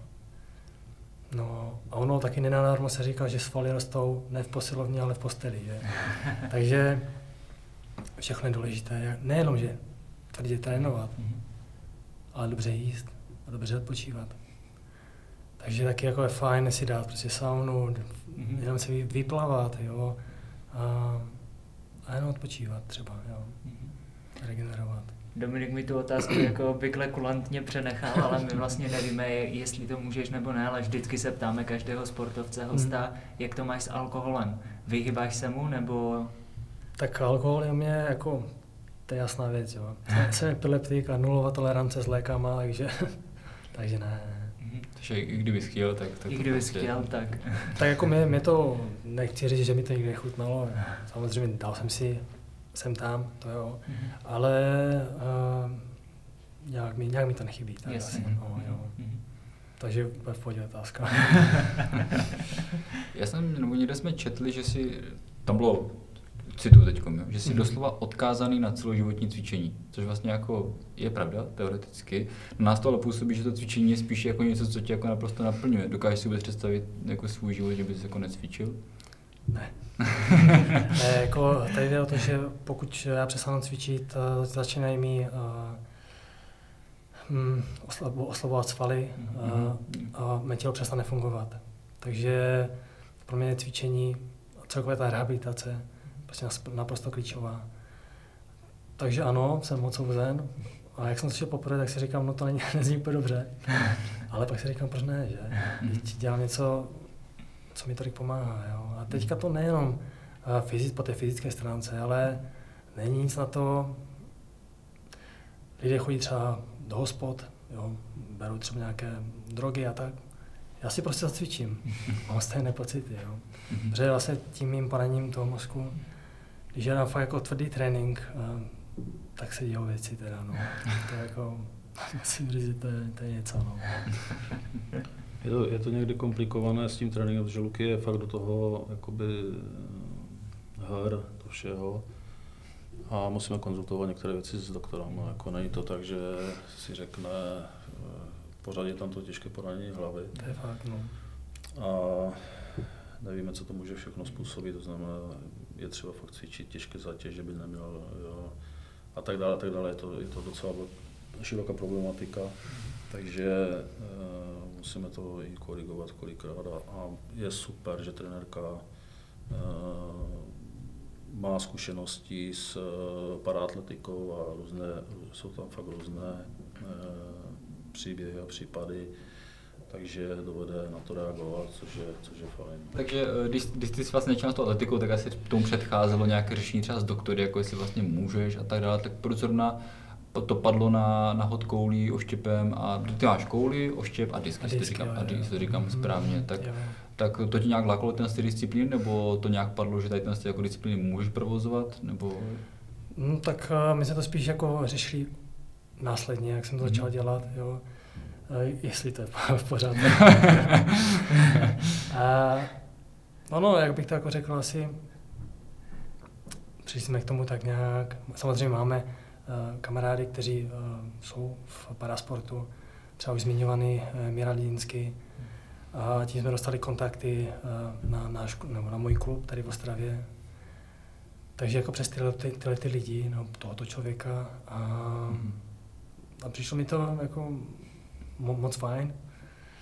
Tak jsem se to začal více zajímat a prostě úplně mi to um, fakt jako chytlo. Mm-hmm. Takže jako tam, pohltilo. No. Tam, ani, tam ani moc jakoby, těch dalších možností není, že na stovce nebyl úplně nejlepší ruky, maraton taky, a, takže to takové, takové a, a ty, ty hodové vlastně disciplíny, že tam Takže říkáš stovku maraton si necháváš na starší léta, jo? Jo, dobrou formu. A jako ono, ono, ono je i, tomu se říká taková formulka, mm-hmm. že si jezdí, ale špatně vidím, takže to Takže by to mohlo být jako, jako destruction derby. No. Jo, vlastně, vlastně Lukyho i, i nařili i střelci, no. ale e, zase úplně ne dobře Luky vidí. E, chodíme na střelnici, ale zase třeba, e, kdyby střílel z brokovnice, nedělalo by to dobře na hlavu a tak dále. Mm. Takže je mu to blízké, ale když jdeme na střelnici, tak si dáme zastřílet jakoby ze zabavy, ale že by bušil jako na střelnici, mm-hmm. to je nereálné. Jo, čili ta atletika z toho jakoby vyplynula a neskutečně ho to bavilo. Jako tam je fajn, že prostě tím oštěpem stačí hodit dálku, nemusím na přesně, jo. jo, jo. musím strefit. no, já jsem ale nechtěl, že jsem, já jsem viděl video, a to, to musím zmínit, jak ty jsi trénoval, mm-hmm. kolik ta koule váží, protože ty hážeš a ty jsi to tam chytal. Já jsem to jako úplně nestěl, já jsem to úplně čas, jak to prostě teď bloky hodil a teď ti jako do, do jedné ruky. Tak to, kolik to, to váží to, to, to, to zrovna bylo ten míček, to koule, koule váží v mé kategorii 4 kg. Takže bych nechtěl dostat. A mohli jsme říct 7 kg, že to bylo. tak, zapomeňte, co jsem řekl, 12, jo. ne, ne, ne. Takže, takže to byla 4 kg. Koulařská, No, Nebyla... Vlastně takovouhle, s čím hážu já v té hmm, mé kategorii, je 4 kg. Mm-hmm. To, s čím jsem házel na tom videu, jestli to teda uh, vybavuju správně, to jsem trénoval uh, oštěp, techniku oštěpu a byl to vlastně kilový míček. Mm-hmm. Takže proto jako docela dobrý. No. Ta, ta, ta... Ne, nemyslím si, že je kilo, ale to je jedno. Jako, no, ale... Jestli má dva nebo tři, ale byl, je to, byl, to, to, to chci byl, povýšit teď. To ne, ne, byl, nebylo to, no tak to není jako tři kilo, není nic, ale byl to, byl to vlastně nějaký naplněný něčím. No, Nebyl to míček. Mm-hmm. Když přejdeme dál a bavíme se o těch sportech, tak vlastně na ruce máš hodinky Garmin Forerunner 945. Mm-hmm. Jak moc ti pomáhají při tom sportu nebo celkově a jaké metriky sleduješ u toho? Tak já jsem dlouhou dobu žádné metriky nesledoval. Jo. Mm-hmm. Já jsem žil um, jako hodně dlouhou dobu v tom roce, kdy jsem mi stalo zranění Sledoval jsem akorát, že ty byly sníh, tak asi zima, pere slunko, tak asi leto. Jdu na oběd, snídaně, večeře, pak jdu spát. Mám trénink, super, takže jdu trénovat a to tak všechno. Ale to se jako postupem času začalo jako měnit. A pak jsem teda si říkal, rád bych, teda když jsem začal sportovat, více se tím jako zabývat, Zajímalo mě, eh, třeba kolik dojedu na tom mém lehokolu Mhm. a prostě tady tyhle ty věci, víc zajímaly, chtěl jsem to mít pod kontrolou nějakým způsobem. Tak jsem udělal takovou recenzi, nebo recenzi takový průzkum, což je mi docela ve, zvyku. A, a přišel jsem na, ne na tyhle ty hodinky, ale na podobné. A tak jsem si objednal. Přišel jsem na prodejnu a vypadalo jak jako dámské hodinky, jako, co to je. No ale poněvadž eh, tady jako je fajn osazenstvo prodejny, tak mi bylo porazeno a skonzultováno, tak prostě jsem neměl jinou možnost, než si vybrat ty, které mám a jsem za ně fakt jako moc rád. Protože to, co jsem od nich požadoval a požaduji, tak, tak mi jako dávají. Jo. Že já vlastně ty hodinky ani nesundávám z rukou.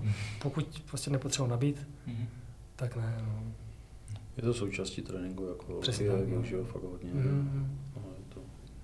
A sleduješ třeba i takové ty věci jako třeba skóre spánku, body battery a... Uh, nevím úplně na, na uh, jak moc teda uh, tohle to jako funguje či nefunguje, to netuším. Ale jo, jo samozřejmě uh, hlídám si, jak jsem říkal o těch pilířích, uh, hlídám si ten spánek, jo, že abych měl 8 plus na spané. Mhm. A prostě ta regenerace, zvláště v mém případě, kdy ten můj uh, život uh, je sám o sobě docela náročný, tak Mhm. potřebuji jako tu regeneraci mít uh, jako vychytanou. Jo. Mhm. Může třeba, můžou třeba ty hodinky, protože ty máš epilepsii, tak si můžu to třeba nějakým způsobem jako predikovat třeba zvýšený tep nebo cokoliv, nebo vůbec to s tím nějak nesouvisí? Tohle to teda, já jsem, já jsem se na to díval, uh, potom zpětně, když jsem třeba dostal ten záchvat, Mhm.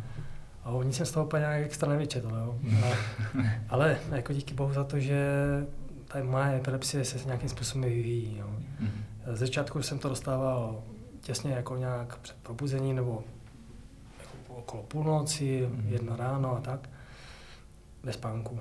A potom jsem to dostával jako třeba během dne, když jsem třeba byl na vesle, nebo Mhm. jsem cvičil.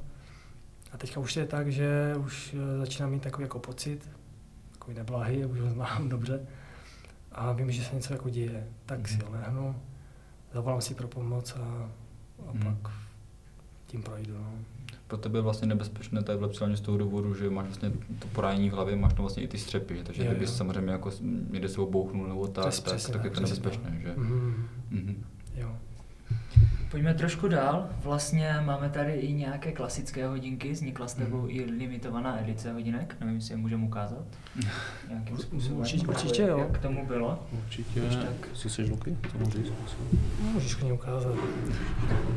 Ty hodinky to jako není žádná nějaká moje edice, nebo tak, to ne. A tyhle ty hodinky mi daroval můj výborný kamarád Jirka, Jirka Šams. Byl to vlastně první válečný veterán eh, s těžkým poraněním mozku. A, no, Jirka, naš, Jirka hodně št- navštěvoval Lukáše, Přesně bohužel dneska už nežije. a hodně jim pomohl. Zemřel v roce 2015, eh, pomohl, eh, fakt ho podporoval. Potom si myslím, že to bylo i navzájem, protože Jirka byl taky těžce zraněný. Známe se výborně s, s rodinou Jirky, jsme do dneška v kontaktu nějakém s tenhle, za tímhle projektem hodinek eh, Regi. Byl, eh, byla skupina lidí kolem toho Jirky Šamse, eh, hlavně Martin Jirsa a eh, Mank. Pavel Mank, který má, myslím, zastoupení těchto těch hodinek tady eh, v republice. A vyrobili tyhle ty hodinky. Eh, Toto je, myslím, limitovaná edice s, s tím páskem pouštním jako a jedny věnovali Lukimu. Tady tyto hodinky zase zase opět jste na dvojice, eh, je to na počest eh, odboje z roku 39 až 45, čili druhou Lukáš byl patronem těchto těch hodinek, myslím, že se jich vyrobilo 100 kusů s tímhletím polepem a s tím vším. A eh, 62, še- a 62, je tam teda už jiný pásek, protože eh, já jsem teda ty hodinky dostal od Lukáše, že mu je věnovali. A 60, 62 roční narození vlastně mám, mám eh, číslo těch hodinek. Hmm. Takže Mhm. máme k ním takový jako speciální vztah Jo. k těm hodinkám. Takže chytré hodníky můžou být, jaké chcou, ale tady na ty jsou prostě, tady Jako, na ty já jsem prostě si topky. říkal, že už nikdy žádné jiné hodinky nechci, než, ty- než tady tyto. To mi kamarád Jirka. Mhm. Jsou super, máme fakt rád, mám k ním jako vztah obrovský Mhm. jo, a nedáme jako na ně dopustit. Ale co si mi povídat, metriky to neměří, že? ne, já teďka si dělám srandu. Eh, Kaž, kaž, každé hodinky jsou určené na jiný, eh, na jiný účel, Mhm. Jinému účelu. No. Tak ten si jsou skoro, že mají tritiové kapsle, takže že Přesně vlastně tak. Přesně tak. září permanentně vlastně, Mhm. takže vždycky vykolí hodin. V tom jsou, v tom jsou minuty skvěle. To je moc fajn. Mě by ještě zajímalo, to by se vlastně říká Lukáš Hiro Hirka. No to Mhm. Hiro jako asi každý, kdo zná trošku angličtinu, tak asi předpokládám, že z toho důvodu si to říká Hiro. A jak to vzniklo vlastně, kdo ti to začal říkat? To nevzniklo tak, jak říkáš. to vzniklo, Tak pardon. Ne, ne, to je v pohodě. No. Uh, ono to vzniklo jenom z mého příjmení. Mhm. Hero, Jirka. No, tak to prostě... Tak, tak, tak to, to, to, takhle, tyhle ty přezdívky hm, si tak jako dáváme, jo. Mhm. Když, když má někdo nějaké třeba jako příjmení, nějaké zvláštní, tak se prostě to nějak usekne nebo nějak se změní, Mhm. jo. A, se to přezdívka. Mhm. Takže to vzniklo v armádě, jakoby. Jo, jo, to je, to je čistě armádní, armádní jako přezdívka. Tak mi Mhm. říkají kluci a říkají kluci z armády. No, pro kluky je hero. Mhm. Jo, A myslím, že on je, on je tak pro všechny Hero. tak to jsem moc rád. tak jo, tak asi se vrhneme na otázky od lidí. Bude. E, máme tam některé, tak já začnu. A Honza Lipák píše, Lukáši, tak váš příběh je teda síla. Velký obdiv, měl jste to chuť někdy na dobro vzdát, co vás drželo v těch nejhorších chvílích a pak by mě zajímalo, jak se od té doby změnil váš vztah k armádě. Tak jestli jste měl chuť někdy vzdát, tak to jsme víceméně To- to- to- to- zmínili. no. Vztah k armádě už vlastně asi taky. Vlastně jsme zmínili už asi tak nějak všechno z toho, tak, Uvidíme, jestli tady vůbec najdeme něco, co jsme nezmínili. tak Honzovi děkujeme za dotaz. tak další je někdo teda pod nicknamem Kutikula. Asi to bude trošku nepříjemná otázka, když tak ji vynechte, ale potýkáš se s bolestmi, jak to překonáváš a nebavím se třeba jen o té fyzické, ale i psychické, kdy třeba fakt víš, že už něco nepůjde. Tak uh, moc jistoty jako v životě nemám, ale jednu jo, že to zítra bude bolet. uh, otázkou je jak. Mhm. Jestli bude bolet, anebo bude bolet hodně. Uh, jak s tím vypořádávám? Co mi zbývá? ne. Uh, samozřejmě mám nějaké své, uh, své vychytávky, co mi pomáhá. Třeba hlava mi bolí chronicky non-stop. Jo? Nohy mě bolí při každém kroku non-stop. A to bych mohl počítat a mohl bych tady být až do zítřka. Jo? Ale mám nějak, nějaké své věci, vychytávky, které mi pomáhají a trošku usnadňují ten můj život. A, a, člověk si to musí na to jako přijít, musí si vychytat některé ty věci. Ale to, to ten život mu tak jako mm, přinese to řešení nakonec. No. Mhm. Tady potom St- Standa píše, Lukáši, velký respekt, síla tvé vůle je obdivuhodná. Tak děkuji. Zajímalo by mne, jak se sám motivuješ. Je to jen toho opět běhat, nebo máš v hlavě konkrétnější cíl? Zdraví tě chrudím 43. Taky zdravím, chodím. I když to jsme už taky nějak to, ale klidně, klidně můžeš ještě zmínit. jasně, jasně, no. Tak Já myslím, že jsme jako um, to docela obsáhli už, no. Všechno. Jo, tak klidně můžeme přeskočit, už jsme to víceméně tu motivace zmiňovali. Jdeme takže- dál. Někdo teda pod nicknamem Homole píše, kdy o tobě natočí film, ale jinak dobrá práce, smekám. Taky moc krát děkuju. No, um, máme spoustu projektů. Ten, jak říkám, ten, ten můj gang, ti lidi, kteří se kolem mě shrotili a jsou při mě a podporují mě a podporovali mě. Uh, takže je spoustu projektů. Jeden z těch eh, projektů je plánovaná kniha. A co bude dál, to, to uvidíme. No. Takže neříkám, že by to nebylo třeba moc fajn, Mhm. ale uvidí se. Nemám nějaký, nějakou, nějaký výhled, že prostě musím mít do roka třeba film, jo. Jasně. Potom Martě píše, pomáhali vám i nějaké komunity pro handicapované, veterány a podobně? Měl se tam třeba nějaký vzor nebo motivaci právě od dalších lidí jako vy? My jsme už víceméně zmínili právě tu armádu, která Mhm. hodně Jo, podporovala. jo. Eh, Pak tam byl ten OKTAGON, ještě zazněl, a jsou třeba ještě ně- ně- někdo další, koho třeba můžete zmínit, kdo třeba podporoval? Mě třeba hodně jako pomáhal už ten zmiňovaný Jirka. Mhm. Uh, my jsme se jako potkali eh, v Klimkovicích a byl to prostě moc fajn, moc fajn chlapík a já jsem byl jako nesmírně rád. Když byl vzdálený, byl v Praze a já Mhm. tady. A jako mezi pěkný vztah, no. A on mě třeba moc pomohl a- pozbuzoval mě. Mhm. Takže jsem jako moc rád. No.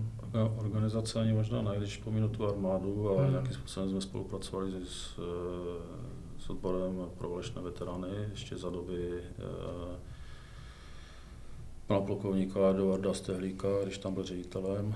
A mm, pracovali jsme, nebo oslovili jsme jednu organizaci eh, historicky, ale mm, neúplně jsme mm, dobře pochodili, jsme, jsme nějak souznění ale spíš to potom byli jedinci kolem, kromě toho, Jirky, kolem toho Jirky Šamse, kdy se vytvořila fajn skupina, jak jsem tady zmiňoval, Martinic, ta Šárka Smíšková, Petr Tomán, eh, jsme s nějakým kontaktu i dneska, jsou to Pražáci všechno, či je tam eh, trošičku problém se jakoby eh, setkávat, ale jako nic není nemožné, samozřejmě děláme to do dneška a s, Petrem Tomanem který je vlastně dneska rodinný přítel. Jak jsem zmínil, tak máme nějaké projekty, které z těch, z těch fotografií a z toho, že vlastně Luky se začal vypisovat ze svých, ze svých stavů eh, a s Petrem vlastně teď dělají na té knize, jestli z toho bude kniha nebo ne, jako ono je to jedno v podstatě, protože ten účel to plní, splnilo a plní, Mhm. že, se, že se Lukáš z toho mohl vypsat z těch stavů, které nebyly úplně jakoby v poho. E, spolupracujeme, pokud, pokud je e, chuť a vůle, tak třeba přijdeme někde na besedu, pokud to stíháme jakoby e, všechno, že s, dělali jsme pěkné besedy na školách, e, teď si nespomenu, Lunchcrown. v Lunchcrowně třeba, jo, a, a v rámci různých charitativních projektů. Jo. Mhm. Takže to jsou takové zajímavé věci. Eh, Jsme v kontaktu s eh, polovičním eh, Japoncem, ho mu říkám, s Vladimírem Hotovcem, který dělá kendo. Je to taky zajímavá oblast jakoby sportu a vůbec stylu života. Jo. Takže to jsou, to jsou takové zajímavé věci. No. Mm. A je komunita motorkářů, jsme v kontaktu s pražským Harley Davidson, musím říct, kde máme, kde máme vlastně kamarády, ale vůbec v armádě je silná komunita motorkářů, jo, takže i kluci z průzkumky jezdí za Lukášem a jezdíme na těch motorkách. Jako, Mhm. Mě ještě tak tak napadá taková doplňková otázka k tomu. Eh, Samozřejmě určitě dostáváte nějaký feedback třeba v rámci tvého příběhu a tak dále. Tak jsou třeba nějaké příběhy, které jste vypíchli, které naopak jako mm, pomohly k tomu, třeba tvůj příběh, že pomohl jako někomu jinému a pak napsal prostě, viděl jsem tvůj příběh, namotivovalo mě to, nebo něco takového jako z té druhé strany? Tak to byly spíš třeba, teď když si zmiňuji jako ty Klimkovice, jo. Mhm. Uh, to byl vlastně důvod, proč jsem jezdil na tom vozíku s úsměvem v ducha uchu. Jsem prostě viděl ty lidi, jo, jak se jim některým nechce. A já jsem k ním mluvil. Já jsem je podpozoval. A byl jsem tam jako pro ně. Mhm.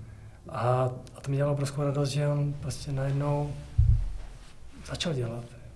Makal víc, jo. Začal mít takový ten drive, jo. Mhm. A to mi dělalo obrovskou radost a to mě jako naplňovalo. A když jsem si prostě večer říkal, sakra, to byl fakt jako špatný den, jo. Třeba potom nějakém záchvatu. Na druhý den, když jsem potkal tyhle ty lidi a udělal jsem to, co jsem udělal, jsem cítil obrovský pocit jako uspokojení a radosti z toho, že jsem jako takhle mohl pomoct. Jo. Tohle to je něco, jak říkám, co se nedá zaplatit žádnými penězmi světa. Mhm. Máme i, i konkrétní případy, jakoby, že To nás třeba oslovují, ehm, je to, je to v rámci, říkám, sdělování toho příběhu, jako, Mhm. Mhm. takže, nebo doporučení, nebo máme kontakty na lékaře, rehabilitace a tak.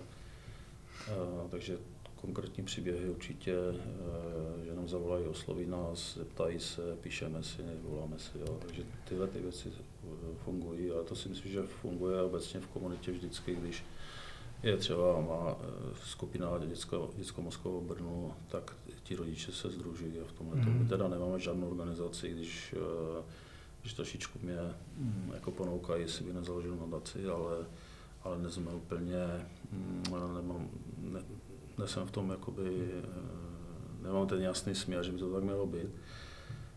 Ale radši třeba nějakými jinými projektama podpoříme konkrétní lidi a, a třeba máme v rodině dvě malé děti s dětskou mozkovou Brnou, jsou ze Slovenska a opravdu tam se neproplácí vůbec ta rehabilitace, takže oni jsou závislí na, na financích z, z venku. Mm-hmm takže to jsou věci, které eh, tam, když, když ten prostor na to máme, tak tam třeba konkrétní má nějakou, já nevím, vzali jsme tady do Klimkovi z vyšetření, co udělali a tyhle ty věci, mm-hmm. po případě nějaké finance se eh, uzanějí, takže to je jako je fajn, no, že tam je vidět, že, že to třeba pomůže. A nebo potom těch lidí, kteří jsme v kontaktu a řeknou, jo, pošlou fotku, že vidíme, že se někde posunul a tak to je fajn. Mm-hmm. To jsem tě právě zmínil, že tady měli před týdnem to bylo. Před týdnem. Uh, Gabku Svačinovou, ona vlastně organizuje charitativní běhy hlučínské. Mm-hmm. A ona právě zmiňovala, že to jako nejčastější problém, že třeba jsou nějaké rodiny, které tam je to největší, nejhorší je to, že jako neví nebo jako nemají ty schopnosti, jako aby se těm s tím jako věcem dostali. Neví, takže, jasně, no. takže vlastně jako výhoda, že se tam asi se někdo ozve a že mu třeba nabídnete jako nějak třeba poradit samozřejmě, jak to udělat a tak dále. My jako no, ani tak nějak neradíme, nebo neponoukáme, co by měl dělat. My mm. říkáme, co my jsme dělali. Mm. A, a co si z toho veme nebo neveme ten člověk, to už potom záleží na něm. Mm. My nejsme žádní mentoři. Jo. To, do takového se jako fakt nepasujeme a ani nám to nesedí. Mm. Ale je to, je to o tom, že uh, ten Lukášův příběh je otevřený a vždycky to tak mm. bylo, že jsme nechtěli ho úplně... My jsme sice, co se týká třeba Facebooku, jsme to udělali, jsme měli kontrolu nad tím, co se Lukášovi píše, protože se psali, musím říct, nesmysly. A, ale teď to má ten význam, že ten, ten příběh oslovuje další lidi a potom už ten kontakt na nás je jako mhm. jednoduchý. Mm. Jo, takže to tak může být, ale nemáme energii na to, abychom eh, založili nadaci, abychom eh, třeba nevím, řešili válečné veterány a jejich těžké mm-hmm. poranění. Jo. To úplně nemáme na to uh, energii. Jo. Mm-hmm. Prostě té práce kolem Lukáše je hodně, těch aktivit, které má, je hodně a ty ho vlastně drží nad nějakou, jak se tady bavíme o psychice, o nějakém fyzickém nasazení a tak dále. Tak eh, je, je to vlastně uvázek, naplný uvázek jako k tomu mm. Tak jedeme dál. Asi tady tohle nemusíme číst, protože Strop píše Zdravý Mírko, jsi fakt borec s mekám. Vím, že je to těžká otázka, ale máš představu, kdybys mohl nablíz boty a vyběhnout, takže to už jsme tak nějak jako, že všechno řekli. za otázku. A teda Marta píše, a ještě by mě zajímalo, jak na to reagovalo okolí. Jestli se změnily některé vztahy třeba s přáteli, s rodinou, kdo vás nejvíc podpořil, jak to ovlivnilo vaše nejbližší. Děkuji za pozbuzující práci. Jo. to jsem moc rád, že to tak jako vidím.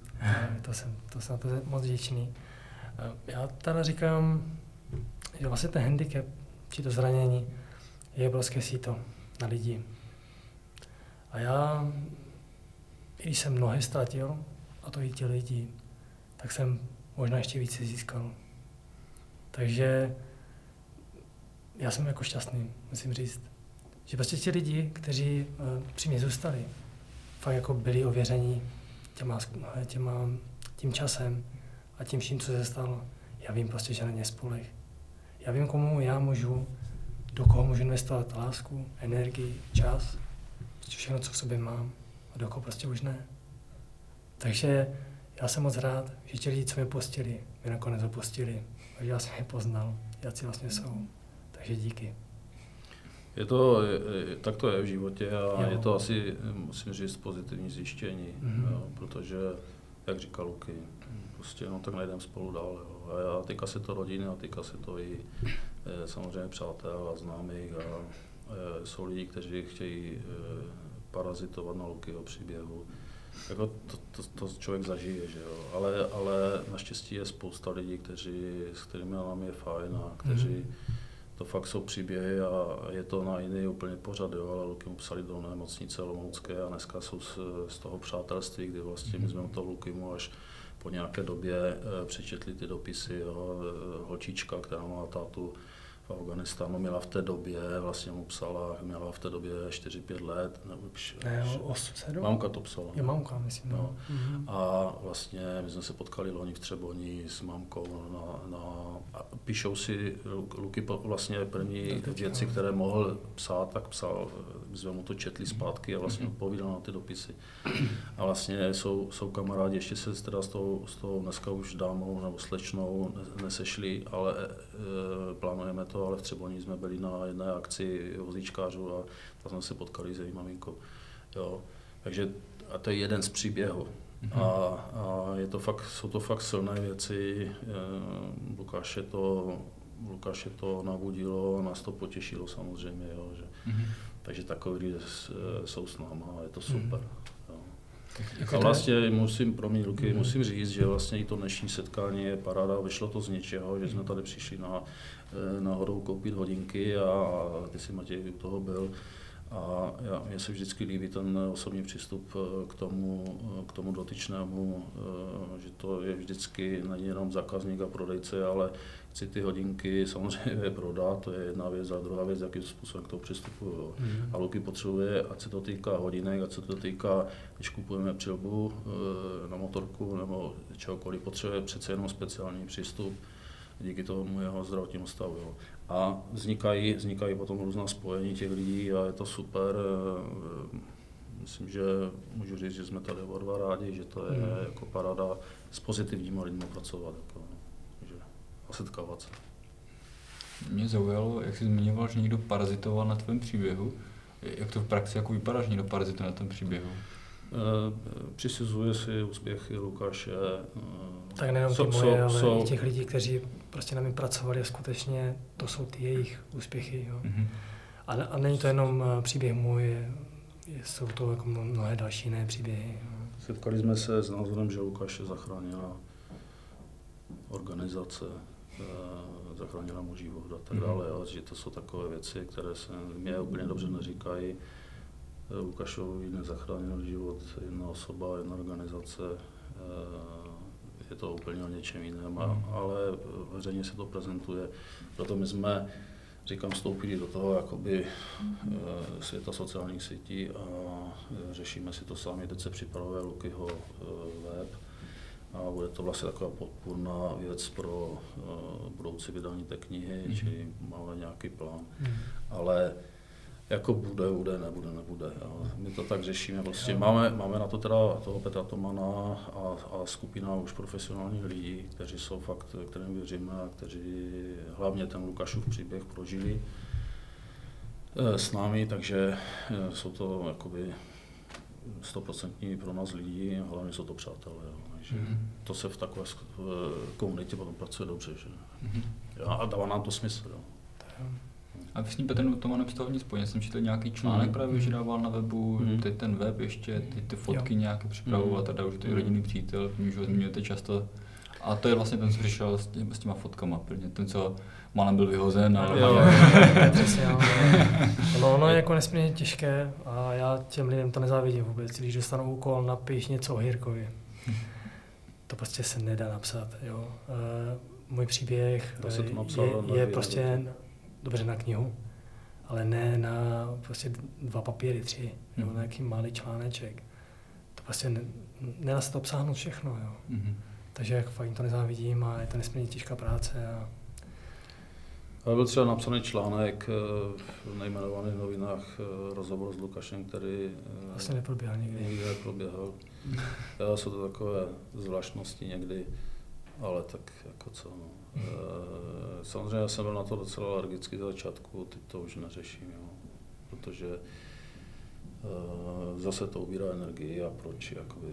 A my mhm. nemusíme nikomu nic dokazovat, Lukáš nemusí nikomu nic dokazovat a, a prostě když někdo chce, no tak uh, si z toho něco vezme, pokud nechce, no tak nechce. Já jsem četl ten článek, vlastně byl postavený celý na článku z jiného zdroje, jsem se díval. to tak často Ten můžeme zmínit, že ten byl vlastně na Forbesu a ten za mě byl teda skvělý ten článek. Jakože Článek byl No. skvělý, i, Mhm. i ten Petrův to má od Petra Tomana. to, to, to jsem taky četl. A tam, tam to je, musím říct teda, že je vždycky problém, že je to, je to pro nás eh, nějak do soukromí, že ten člověk přijde jako že organizace. Eh, Ať je to česká televize, ani proti české televizi nemá vůbec prima, eh, jo, nebo prostě je období dne veteránu, no, tak si třeba někdo na, na Lukáše vzpomene. Ale to je to, že ten prostor tam prostě není na to, aby, jako co tam Luky řekne, no, eh, otázky stahování vojáků z Afganistánu, co na to říkáte. A to si myslím, že není úplně parketa, kde by chtěl Lukáš vystupovat, nebo kde bychom ho vlastně tím zatěžovali, pojedu do Prahy, tam bude půl hodiny někde, nebo dostane prostor za tři minuty eh, a pojedeme zpátky.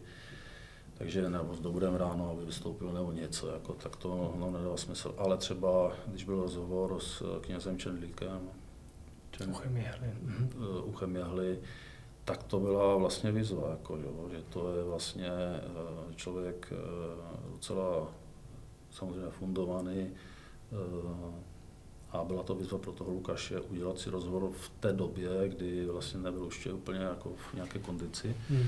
a jestli to vlastně dá, co se týká hlavy, vlastně celý ten rozhovor. A to jsou vždycky takové, a potom třeba i ten oktagon, no, zase to byla taková výzva vlastně, jo. Takže když je nějaká taková výzva, tak jako jo, tak e, třeba do toho jdeme, protože říkám jdeme, že to nejde jenom jako, aby tam ten Lukáš e, byl sám, ale, ale má to nějaký smysl. Mhm. Je to tak, no. Jenom zajímavá ještě poslední otázka, to ohně toho oktagonu. Uh, jste tam zmiňovali, že tam se museli nějak snížit světla a tak dále. Měli jste nějaký problém nebo prostě hned Ne. přišli vstříc prostě? Mm, Od, teda já jsem, to, já jsem se kolem toho staral samozřejmě, No. museli jsme kus, kuzit a oni světla pustili, eh, nesměli ty světla blíkat, jo, takže eh, to bylo osvětlené všechno. Dokonce uvažovali jsme, že eh, Luky mu, že tam byl nějaký šéf, že, že, že to Luky mu eh, eh, předají pod tím oktagonem, ale Luky říká, ne, už tu jsem, já jdu do oktagonu, jako to je jasné. A vlastně brácha s, s Tomášem eh, protivánkem, S kamarádem. s kamarádem eh, ti tam, ti tam pomohli vylézt a drželi, drželi tě v tom oktagonu. Takže eh, tak to. No to, to byl brácha, jo? Teda. Takže ti, co No, no, no. držel, byl brácha a kamarád. Jo, jo. kamarád, no. Já Jo. jsem si říkal, co to je za korby. Jo, to jsou, to jsou kluci, Tomáš Protivan bývalý boxer, eh, Tomáš eh, se věnuje hodně fitness, jako, Mhm. to jsou všechno sportovci, ale Jo, jsou to kluci, kteří mají za sebou neskutečné věci. Eh, Vlastně v letech, v letech, eh, kdy spoustě mladých lidí se ani nezdá o těch zkušenostech, které oni měli samozřejmě v těch svých misích a v těch, Mhm. eh, v té armádě, jo, takže. no. Mhm. Dobře, já myslím, že, že jsme už to tak nějak asi vyčerpali všechno, co tady máme, ty naše dvě, dvě a čtyřky. tak doufám, že se vám ten rozhovor nějak dobu jste cítili aspoň nějak trošku komfortně. Teda, ty jsi říkal, že, nejsi nikdy, že nikdy nejsi v komfortní Komfortní zóně. mezi, mezi fajn lidma je mi prostě fajn. tak to, Vedem se, vedem se otužování a otužování je o nekomfortní zóně, takže my to trénujeme. Teda. Já spíš to trénuji než Luky, protože já samozřejmě neprožívám tyhle ty věci. Ale Mhm. Jo. Jdete s trendem Wim Hofa, jo, teďka. Já úplně ne, teda. Wim Hof je super. Mhm. Musím říct, že, že jsem eh, Wim Hofa objevil asi, já nevím, před dvěma nebo možná Knihu jsem si teda koupil asi loni, nebo kdy, kdy ji vydal, eh, hned jak ji vydal, ale znám ho další dobu. Ale eh, myslím si, že s Lukem jsme ne, nemáme problém chodit v zimě v kratěsech jako takhle, že, že, že, to mám jako spíš, eh, spíš eh, nechci chodit ve městě jak boso nebo takhle, Jo. ale a já mám velkou zahradu a, a po uvozovkách vesnici, bydlíme na Ločíně, takže tam chodím v kraťasech jako celý rok. Ale, Hmm. ale potom je ten další stupeň, jako vlezci si do té přehrady, vlezci si do té vody, jo, se nějaké sprchy, všecko to děláme. Luky má problém s, co se týká Wim Hofa a dýchání, jo, takže To je epilepsie, tam je konta- kontraindikace a Mhm. to jsem zjistil až pozdě, no. až už se rozdýchal, jo. tak myslím, že to není ono. No. Ale já to třeba používám, no. Mm. ale eh, nemám, nemám úplně čas jít tomu víc jakoby do hloubky. Mám nějaký Mhm. rituál svůj, jo, ne? Ale jako je to super, no, musím říct, že to člověka fakt nabudí. Jenom ať víte, proč jsem se tak blbě podíval, že Dominik vždycky, když přijdu do kanclu v kraťasech v zimě, tak je naštvaný, rozčílí se, že jsem blbej a takovéhle věci, takže Ne, já jsem to říkal. aspoň vidíš, že to je normální.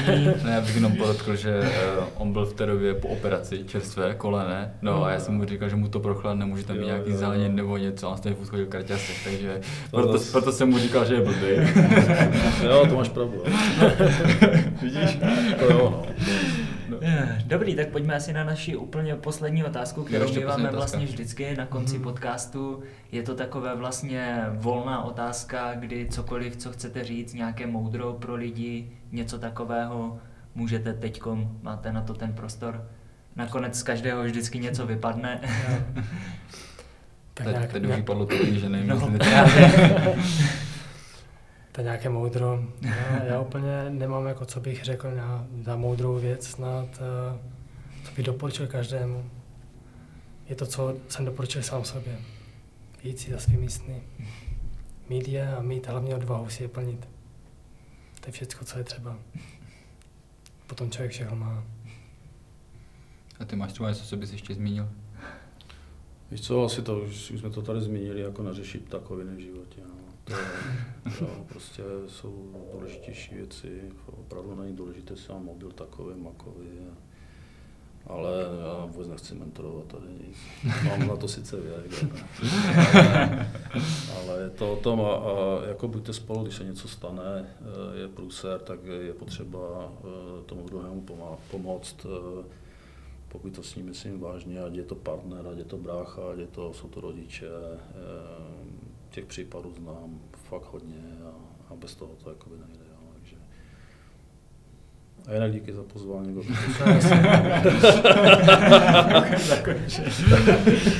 Moc krát děkujeme My za, moc za, děkujeme. za moudrání, děkujeme za to, že jste tady přišli za námi, my jsme se na vás hodně těšili, jak jsem četl ten tvůj příběh a tak jsem se do toho prohoval hlouběji, tak jsem byl fakt takový úplně, že jsem jako žasl čím dál tím více, jako jaká síla se zatím skrývá, kolik emocí se zatím děkuju. skrývá a to stejně vlastně i jako ze strany rodiny, Přesně tak. jakože, protože si myslím, Díky. že, že kdyby ta rodina tam prostě nebyla, tak jako Přesně samozřejmě tak, to mnohem tak to těžší všechno a tak dále, takže tam se to všechno sešlo jako vynikající.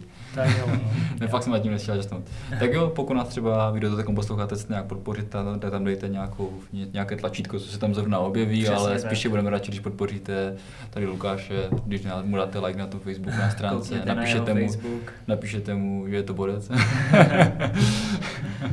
tak jo, začne to fakt všechno a mějte se hezky. Čau, Mějte se čau. hezky, čau. Díky moc, Ahoj, ahoj. díky moc.